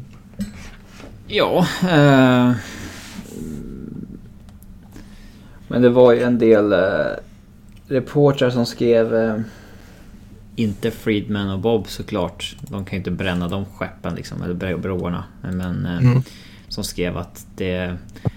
Det skulle inte vara många spelare som fick spela om man kokaintestade NHL-spelarna. Nej, och det går ju lite sådana där lite snack runt om att det, det cirkulerar kokain i, i ligan liksom. Ja, det gjorde det ju till och med på Börje Salmings tid. Han åkte dit på det. Ja, och det var ju, vad fan hette han svensken som var i Toronto? Victor Löv hette han va? Jag drar till med honom. Nej, han men han var ju... Det är känt. Victor Löv Ja, exakt. Nej, men han, när han, han lämnade väl Nordamerika eller vad det var och eh, snackade att det är mycket skit och, och hintade väl lite om lite droger och kokain om jag minns rätt. Nu var han i Finland. Mm. Jobbar åt Jori. Oktober 2015. Viktor Löv kom med ett vågat utspel. Nu ger NHL honom rätt att erkänna att det finns ett ökat problem med kokain bland ligans spelare. Jag tror att det var Stats-tjejen Rachel Dory som skrev att det finns en anledning till att en spelares sommarhus kallas Vita huset. Joris eller? Eh, det vet jag inte. Hon kan ju inte skriva vem det är såklart. Alltså... Jag hade missat det faktiskt den. Den var ju roligt. ja. Mm. Det... Ja, alltså... Vi hade ju en svensk spelare som åkte dit på det här i Allsvenskan och han var ju avstängd då av Fifa liksom för att det uppfyllde två av tre kriterier. Typ nummer ett, det är olagligt och typ två, det sänker sportens anseende. Men det uppfyller inte tre, vilket är prestationshöjande, vilket det inte är. Mm. Men visst, så länge det är olagligt så är det väl en eh, fråga för myndigheten. Tycker jag, mm. inte ligan egentligen. Eh, så länge det inte är prestationshöjande så tycker inte jag att det är någon fråga för ligan. Nej, och alltså... Eh, man kan ju, alltså visst, visst, det ser ju skitdåligt ut att han sitter i ett rum med eh, kokainlinor. Men om man inte faktiskt kan bevisa att han har gjort någonting så kan man ju heller inte göra någonting åt det. Mer än att säga åt honom att sådär får du inte göra. Uh, det är lite skillnad på Jorge Lehtera som faktiskt har köpt och dealat typ. Ja. Varför man är gör det när man är mångmiljonär liksom. ja. Uh, men visst, kokainproblem finns det i ligan. Det, det är ju sedan gammalt. Och uh, om det här kan vara ett sätt att få det uppmärksammat och kanske uh, mer att det arbetas mot problemet så att säga på ett mer uttalat sätt. Det är väl bara positivt. Mm. Eh, har man något att säga om VM? Vi har faktiskt inte poddat sedan finalen. Överspelat sedan länge va? Ja, men eh, vi poddade innan finalen spelades. Vill du säga något om Finland eller? Uh, nej, inte direkt. Det... Jag kan känna lite att å ena sidan är det häftigt. Man, man går igenom Sverige, Ryssland och Kanada på, på, liksom, i slutspelet och då är man givetvis värdiga vinnare. Och det är alltid lite skoj när en sån här underdog uh, lyckas och, och man gör det på ett sätt är klockrent defensiv och så här liksom. Och det är lite charmigt och är lite mäktigt. Men fy fan vad tråkigt det var ändå. Ja. Det är ingen underhållande hockey. Man kan ju beundra det på samma sätt som man kan beundra att, att Grekland vann EM. Men det var inte underhållande. Grekland. Du drar till med den. 15 år sedan. Ja. Eh, ja. Visst, underdog-historien är väl charmiga ibland sådär men det... Jag tycker inte att det är superintressant liksom. Nej, jag håller med. Så då skiter vi i det. Eh, ska vi hoppa in på några lyssnarfrågor då kanske? Mm, du skippade den här om Nick Bjugstad och Olli Mäte. Jaha, glömde jag den. Jag vet inte riktigt hur... Uh, Legit. Vad heter det? Legit den är. Nej, jag har inte heller läst det. Uh,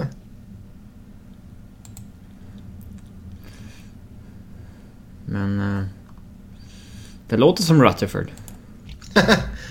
ja, Bjurstad och Mäta mot Stahl och Van Rimsdijk.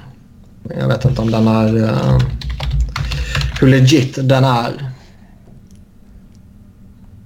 Uh,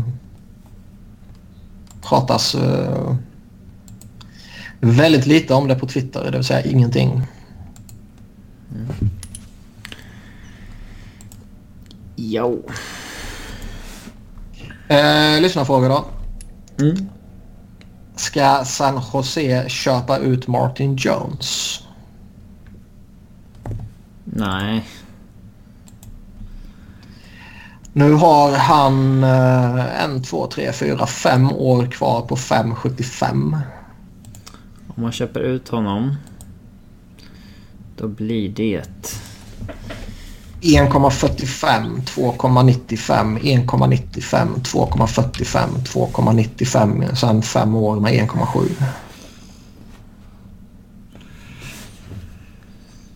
Åh, nej jag skulle väl ge honom minst två år till i alla fall av att han liksom... eh, Han har ju bara varit dålig en säsong. Ja. Och alla målvakter Alltså om man, om det man bara tittar på utköpet och vad man får där så är det, det är ju två år som, som suger lite där den är uppe på 3 miljoner. Annars är det ju lite doable. Eh, men jag håller med dig, det är lite för tidigt. Mm. Jag tycker att han var en av faktorerna som gjorde att de faktiskt inte spelar final nu. Men det var väl egentligen ett lika stort problem att veteranerna tacklade av. Så man kan ju inte hänga allting på honom. Mm. Yes. Så det är, väl- det är väl kanske lite för tidigt. Eh, sen har vi något som vi varit inne på lite här. Coyotes kommer förmodligen gå all in för att försöka hitta någon som kan göra mål inför nästa säsong. Vilken spelare skulle kunna vara realistisk för dem? Finns det, någon möjlighet, ja, finns det någon möjlighet att göra en trade med Toronto, hjälpa dem med Marlö och kanske plocka en Nylander? Jag tror väl att om det inte är så att Toronto är desperata för att skaka loss lön så kan jag ju inte tänka mig att man betalar ett lag... Vad säger man? Att, att Nylander är priset för att man ska ta Marlowe. Nej. Det vore extremt. Ja. Jag kan väl tycka också att typ Kasper Kapanen eller Andreas Jonsson tycker jag nog är lite för dyrt också. Kapparna ja, Jonsson ja, kanske. Eh, jag kan väl däremot se typ en Connor Brown eller Zach Hyman eller sån här som ändå är en en duglig forward. Att man petar in det eller typ ett pick eller sådär. Eller någon halvvettig av deras unga backar som de har. Eh, om det inte är så att de, de verkligen hamnar i... Liksom, i ingenting händer. De hamnar i tokpanik för att något lag offersheetar Mitch Marner och man vill behålla honom. Enda sättet man kan göra det, det är genom att skaka fram den där paniktraden jävligt kvickt. Ja. Eh, Det är väl det liksom. Annars... eh, vi pratade Kessel. Som sagt, det, det känns vettigt. Uh, Marlö själv borde ju faktiskt kunna bidra med några mål. Även om han inte är den supermålskytten som han ändå var för några år sedan. Så 15 baljor borde han kunna göra i alla fall. Och, 15-20 baljor i en, större roll i Arizona ska han klara av. och det verkar vara en eh, extremt uppskattad spelare. Eh, liksom det, när det kommer till eh, Lagpappa locker room och sådär. Alltså den, är ju verkligen älskad av eh, eh den unga kåren i, eh, i Toronto. Mm. Mm. Har vi något mer då? Kan man se dem gå efter någon free agent? Och kan man se någon free agent signa där till att börja med? Har ju attraherat några på senare år ändå. Um. Det känns som att det skulle kunna vara en... Uh... Eberle liksom. Spetsa kanske? Spetsa, ja. Man ser inte någon av de stora. Nej. Inte Panarin, nej. Um... Marcus Johansson kanske? Mm. Han har nog spelat till sig ett bra kontrakt i alla fall. Ja. Skillnad från typ Wayne Simmons. Mm. Liknande situation inför slutspelet på bägge två. Den ena lyfter, den andra kraschar. Ja, jävlar i mig. Nyqvist också kanske? Mm. Eh, efter att Chicago plockade in Mittell, vad säger det om Jeremy Colletons ställning i Hawks och kan detta bidra till att öppna upp den europeiska coachmarknaden överlag? Alltså det är jättespännande att de tar eh, Thomas Mittell. Men det är ju nästan på gränsen till att liksom, oj. Det var ju, det är ju en jättebomb egentligen. Han har inte ens alltså, coachat i SHL. Å, å ena sidan så har man ju läst och hört lite gott om honom. Å andra sidan så har han ju också blivit kritiserad för lite det han gjort i AIK liksom. Ja. Uh, och att gå in och plocka en sån snubbe som assistant coach bara för att du har jobbat med honom tidigare.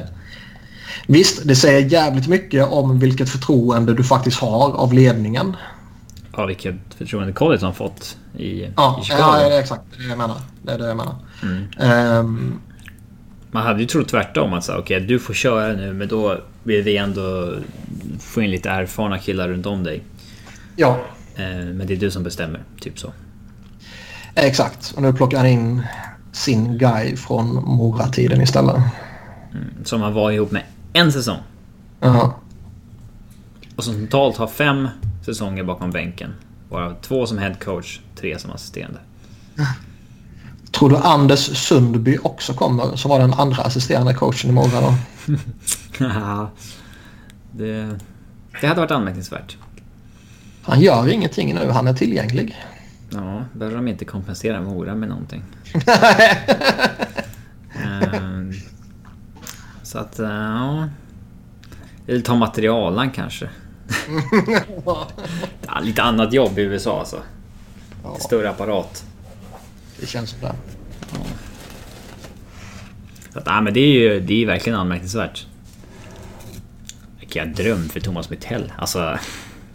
Ja, alltså du vet fan det räcker ju att man får in en liten, liten fot där och helt plötsligt så... Gillar någon dig och så är du fast i ligan där i 30 år. Ja, sen har du... Exakt. Mm. Jag vet faktiskt inte vad han ska få för eh, arbetsuppgifter. Jag, eh, jag såg ingenting eh, svepa förbi i flödet. Jag har inte brytt mig om att kolla upp det heller. Men som sagt... Thomas Mittell här på Twitter och se vad som dyker upp. Mm. Det är inte så... Eh, inte så mycket alls. Um... Men säg, säg för, för sakens skull liksom, att han får ett ansvar över Chicagos backar som ju ändå...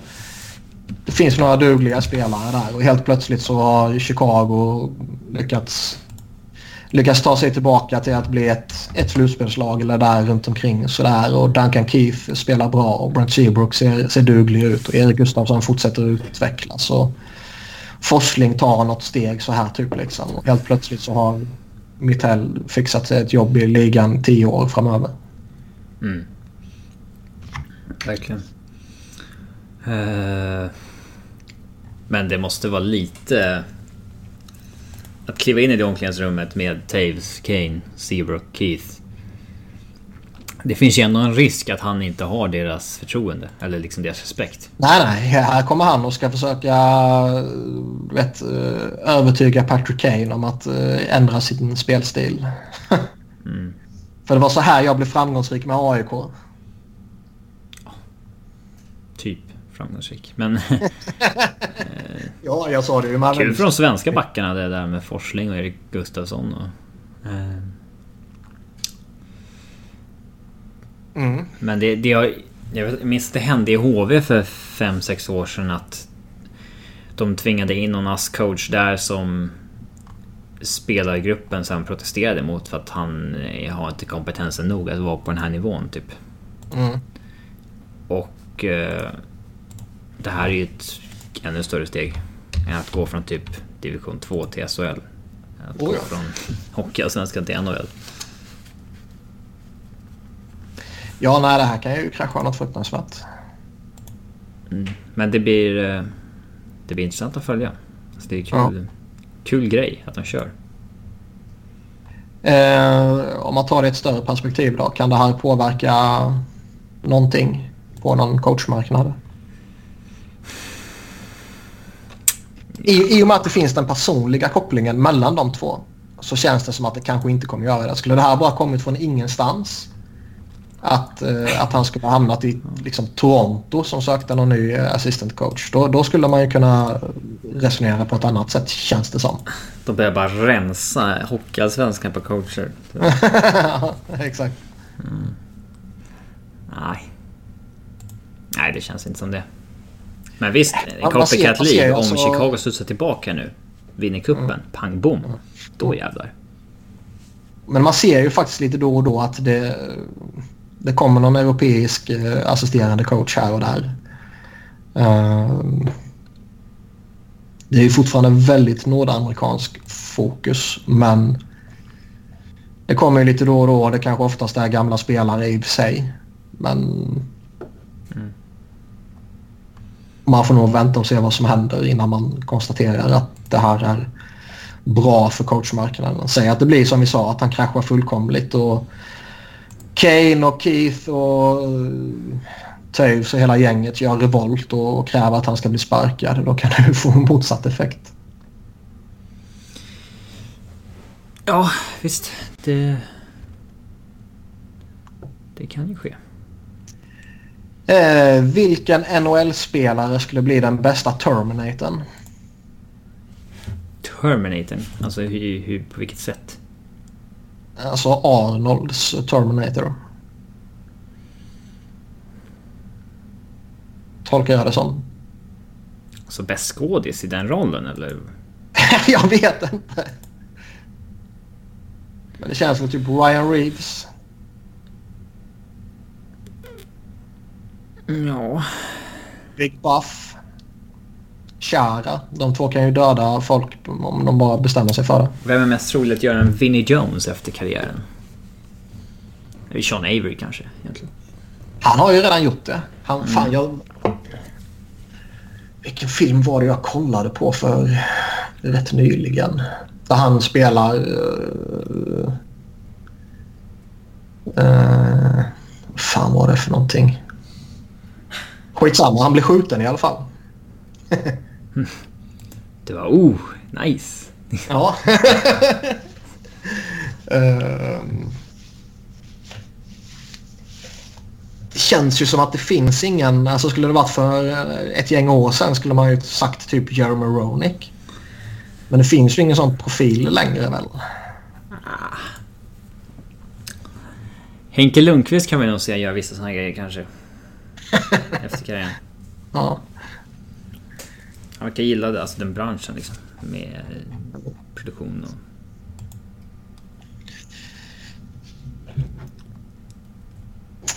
Eh, tror ni att insatserna i VM kan påverka värdet eller attraktionskraften på spelare som ryktas kunna tradas? Typ Nylander, Voracek, Frolik, Turris, Wennberg och så vidare. Ja, jag tror att det påverkar lite grann. Jag tror att det kan påverka typ att Nylander och Voracek går in och gör bra mästerskap. Det tror jag är liksom... Ja, men det förväntar man sig att de ska göra. Att Wennberg går in och faktiskt får det lyftet som han fick. Eh, han går efter- in och har ett bättre poängsnitt än Elias Pettersson liksom. Ja. Men alltså en sån spelare som verkligen kommer från något riktigt uselt och går in och, och chockar som, som han ändå gjorde.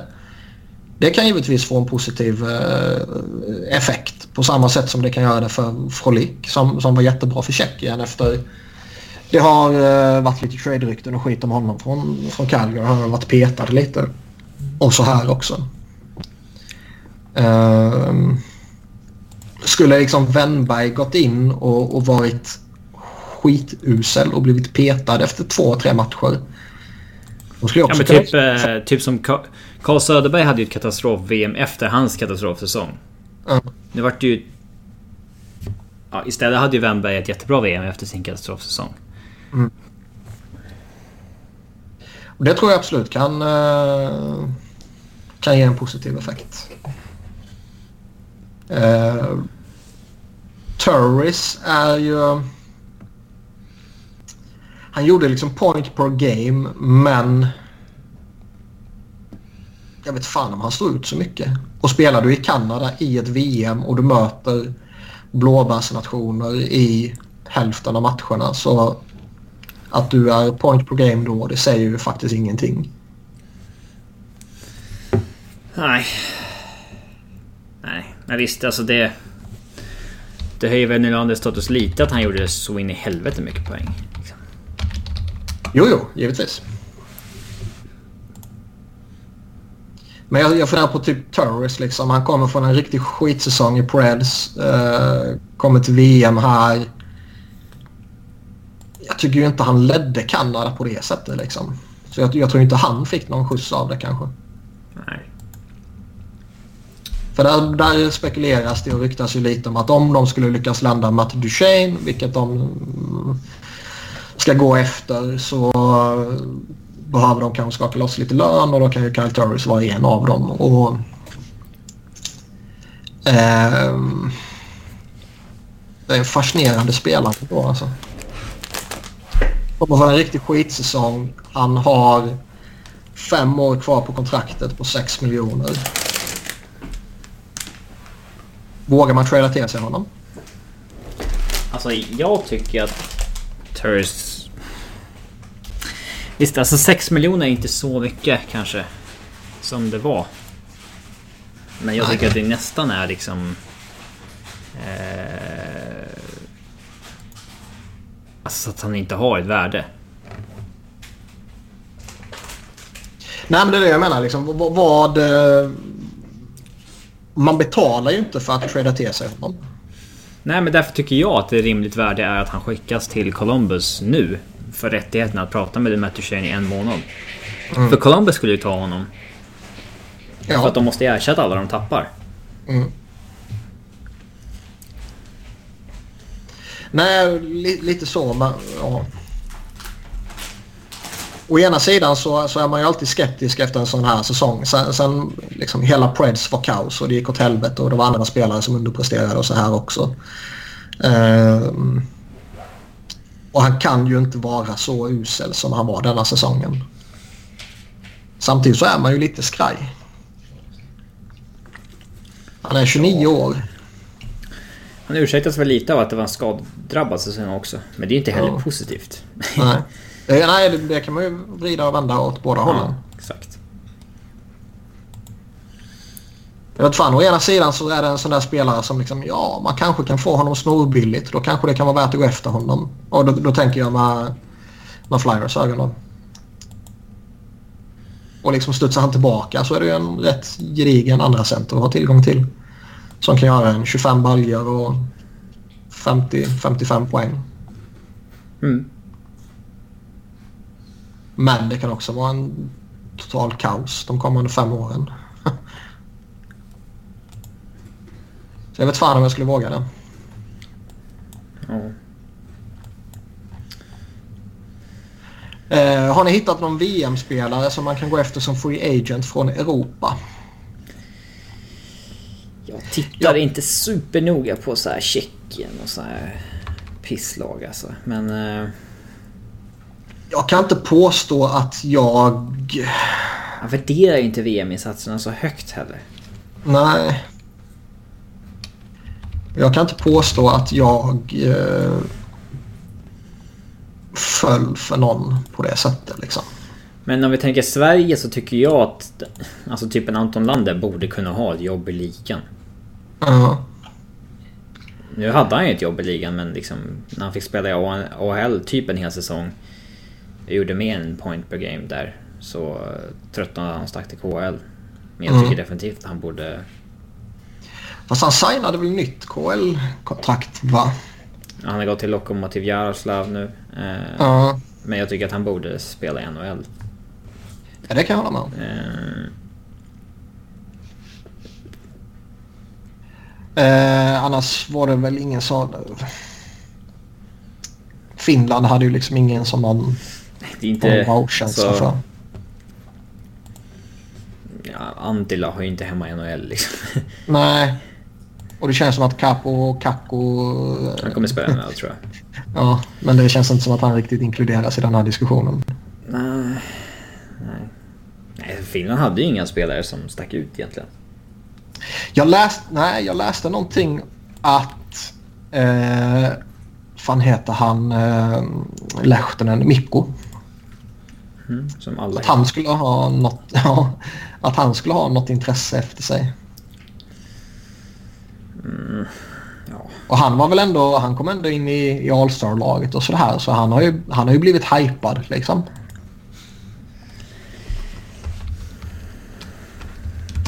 ja.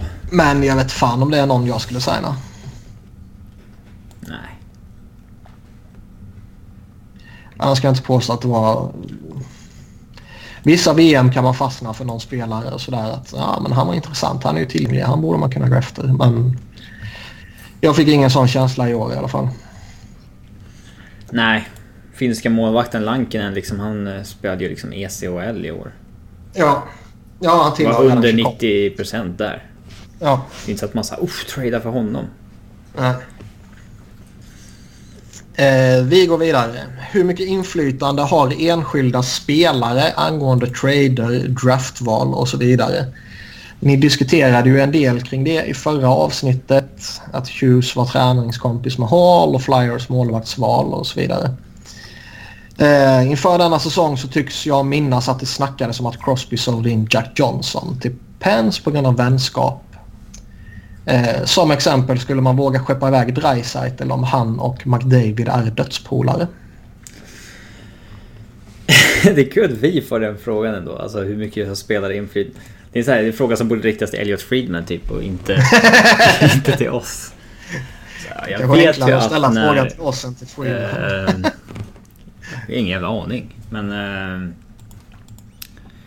vi hörde ju till exempel att de pratade med McDavid när de bytte till sig Brandon Manning.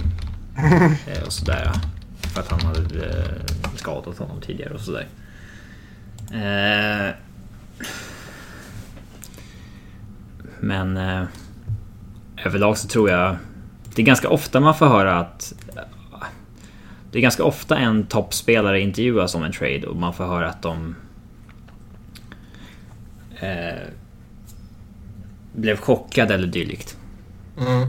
Så det känns inte som att de får en heads-up särskilt snabbt. Man är ju ganska mån om att saker och ting inte ska läcka ut heller. När en trade är in the work så att säga. Samtidigt så hör man ju lite då och då att eh, vi såg ju när, när Chicago gav upp Panarin och... Ah, Nu glömde jag, vad fan heter han? Snubben de fick i utbyte. Saad. Saad. Eh, att Kane och Toews ska ha velat ha tillbaka honom.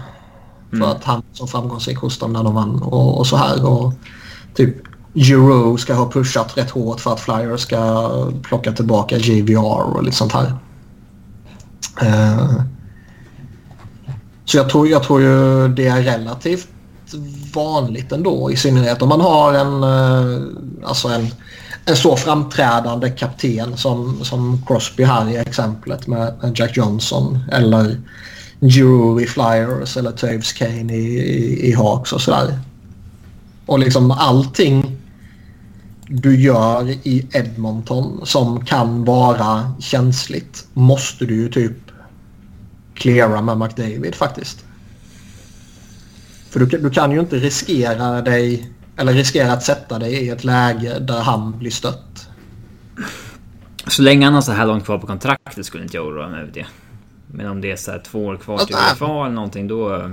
Ja, men jag, jag ser ändå liksom att hela organisationen är på väg att krascha. Säger man gör någonting som han bara liksom, nej fuck it, jag har... Jag försökte hos er, det lyckades inte, jag kräver trade, ni måste bla bla och så bara kommer det ut och så blir det världens jävla kaos. Uh, det är inte en bra situation. Sen menar inte jag att man ska cleara varenda trade och kontrakt och waiver-beslut och pickup och sånt här. utan jag menar ju saker som potentiellt kan vara... Det är farligt att gå för mycket och bli en liksom spelarstyrd organisation också. Absolut. Och liksom... Om man ska komma in på fotboll lite grann. Att det, Mohamed Salahs bästa polare är ju Dejan Lovren. Mm. Och då är det vissa som säger att man, man vill nog inte göra sig av med Lovren för att... Ja... Det är bättre om Salah är nöjd än att han vill gå till Barca eller Real liksom. Mm. Men man kan ju samtidigt inte låta det styra... Styra för mycket. Nej, det är en svår avvägning. Um, Men jag, jag tror, jag, jag, alltså, jag är helt övertygad om, utan att ha någon som helst insyn givetvis, att eh, framträdande spelare är involverade i, eh, i tugget inom föreningen.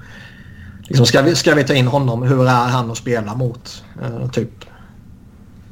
Kommer han göra nytta för oss? Du har spelat nu 700 matcher i ligan. Vad tycker du? Det sades att Patrick Ra pratade med Mark Edward Vlasic om Brad Stewart när jag tradade för honom och fick tummen. det är ju... Man vet ju att spelare kan ju vara rätt korkade också när det kommer till vilka är bra och vilka är dåliga. Alltså... Mm. Visst. Nej, typ Claude Giroux för några år sedan när han fick frågan typ vem är svårast att spela mot eller sådär tror jag det var. Så sa vi han Dan Girardi. Ja. Det... Och det är ju ant antingen trollar han ju sjukt mycket. Eller så är det liksom ett svar som att ja, när man spelar mot honom så fan du får ont. Men det kanske inte är svårt. Ja. Men jag tror inte att han... Jag tror inte han trollar liksom. Det Nej, det tror inte jag heller. Men, men alltså spe, spelare säger ju konstiga saker och det, det märker man ju när man eh, ja, när man följer det så noga som man ändå gör. Att de har konstiga åsikter, de säger konstiga saker, de agerar på konstiga sätt och så här. Och, mm. um, just när det kommer till liksom polare som här med Crosby och Jack Johnson som vi vet är, polare och uh, det kan ju bli jävligt känsligt om det är så att de försöker dumpa honom redan nu. Om Crosby liksom verkligen vill hänga med honom. Oh ja. sen, sen, samtidigt så måste man ju ändå vara så pass professionell att, att, man kan, att man förstår att det är en business. Och är du inte tillräckligt bra så kan du inte vara kvar bara för att du råkar vara polare med, med stjärnan. Liksom. Men det har ju upprört spelare förut när liksom... Vi kommer ihåg hur Ottawa reagerade när eh, Zach Smith satte sig på waivers till exempel. Ja, Ja, vi såg Henke Lundqvist när Zuccarello stack. Ja. Uh, så det är klart det påverkar. Uh, jag tänkte direkt på Tampa-kollapsen nu när Sverige åkte ur VM. En periods genomklappning mot Ryssland sen verkar allt gå i stöpet samt en coach som bara rullar på som vanligt. Finns det någon likhet med Tampa eller var Sverige bara överskattade tycker ni? Jag, jag tyckte inte Sverige var bra till att börja med.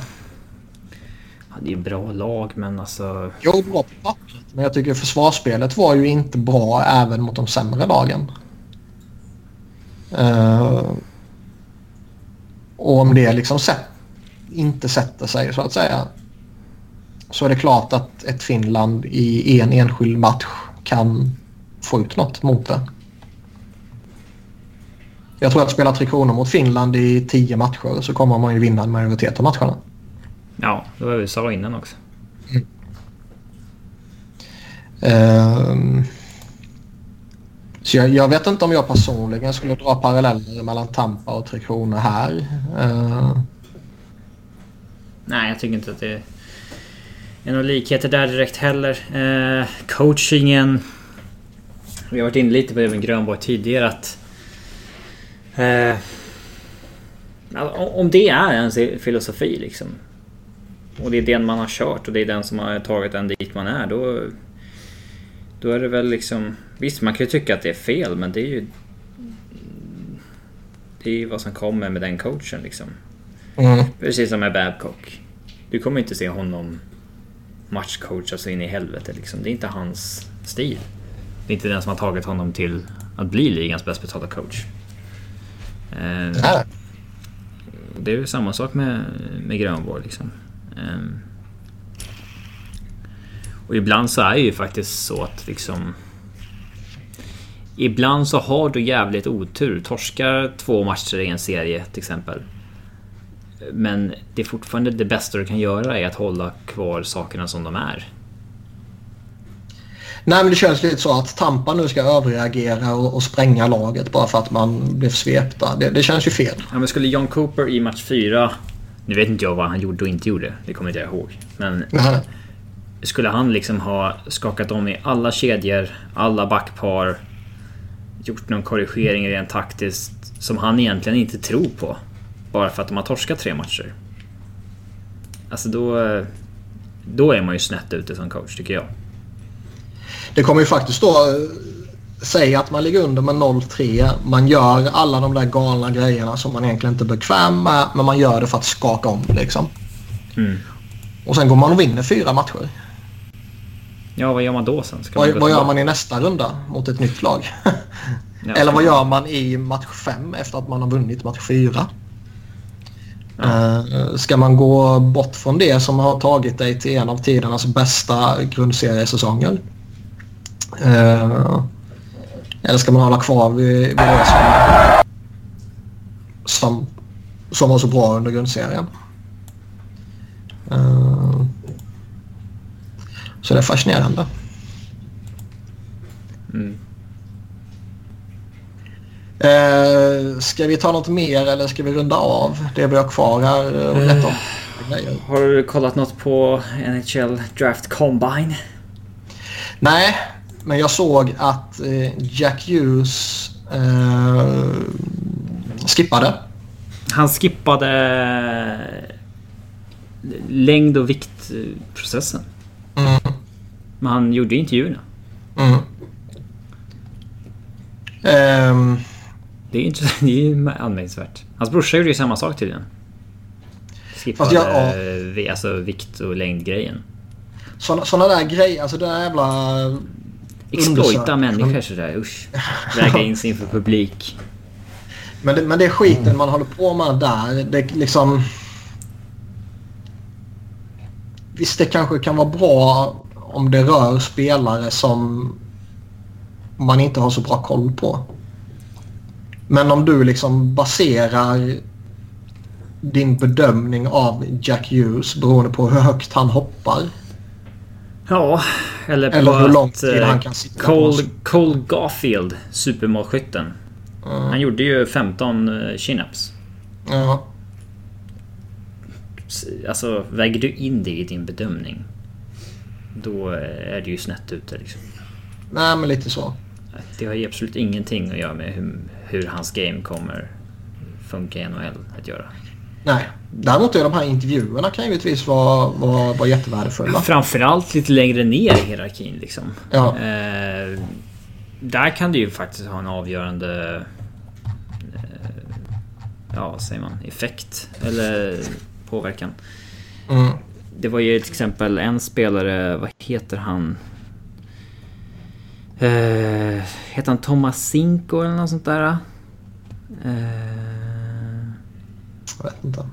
Ja, jag kommer inte ihåg. Men... Uh, han intervjuades ju av alla lag utom Colorado. Då... Och det var en spelare som många trodde att han kanske är tar som 16. För att där kan man våga ta något pick som är liksom lite långt ifrån. Man har tid att vänta på liksom, eftersom man tar ja. en spelare högt. Eh, och då kan man ju tolka det som att de inte intervjuar honom som att nej, de är inte intresserade av honom alls. Mm.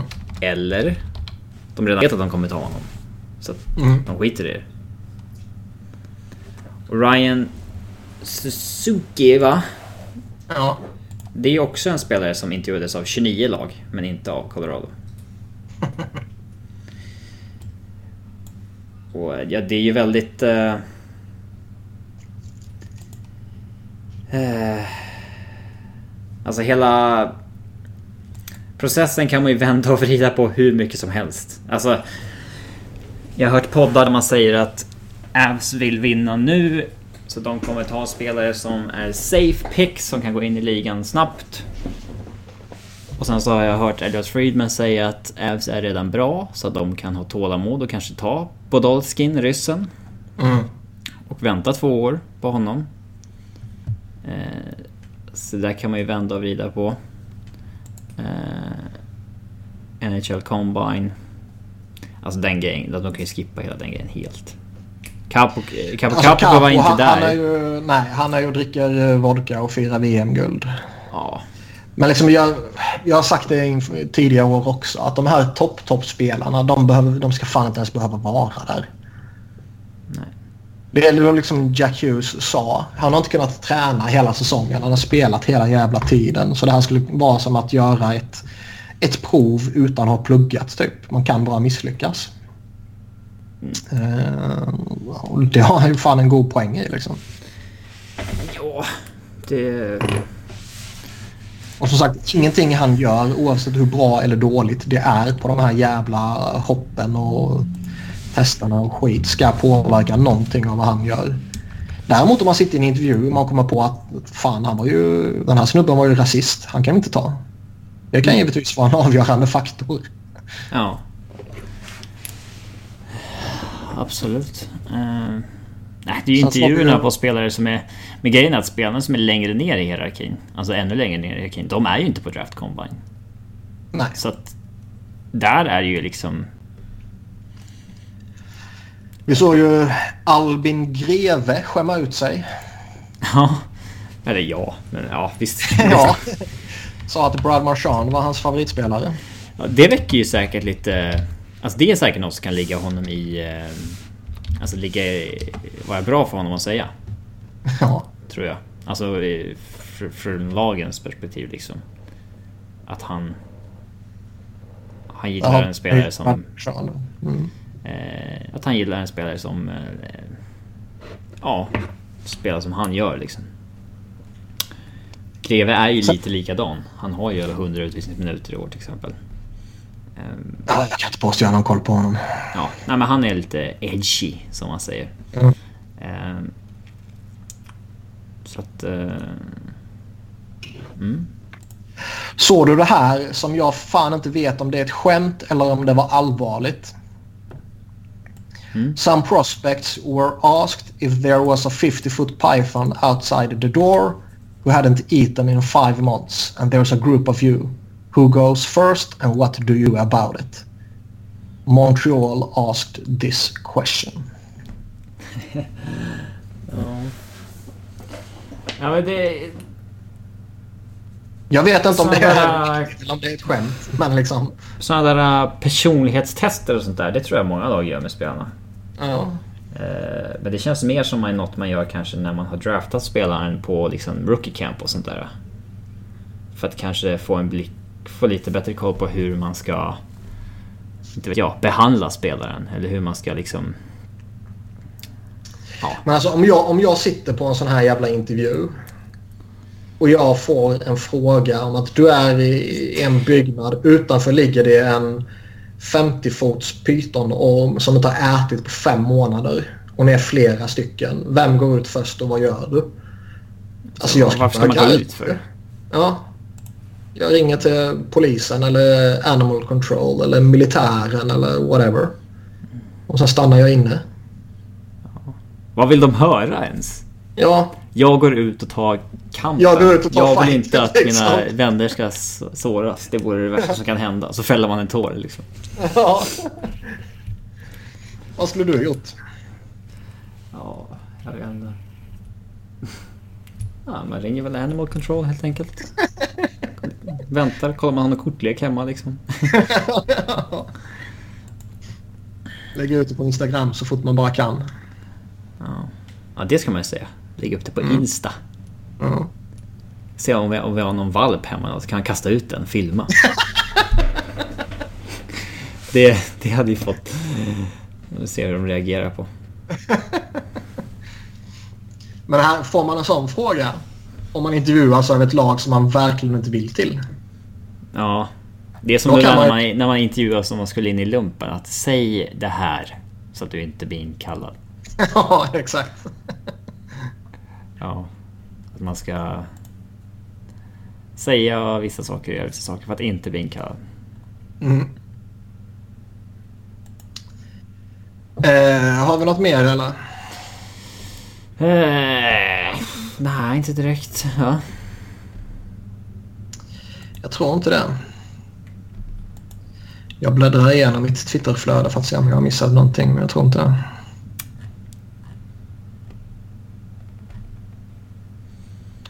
Nej. Fint. Vi rundar väl av där helt enkelt och konstaterar att eh, ja, Sebbe hatar er, våra lyssnare. Mm. Och jag eh, har ingen aning om vad vi har för några jävla Twitter-handles så jag skiter i att rabbla dem. Jag tror alla kan dem. Alla kan dem nu. Ehm, vi får se när vi tillbaka nästa gång. Det beror på lite hur det går i, i finalen också. Mm. Annars tackar vi för oss för den här gången. Yes.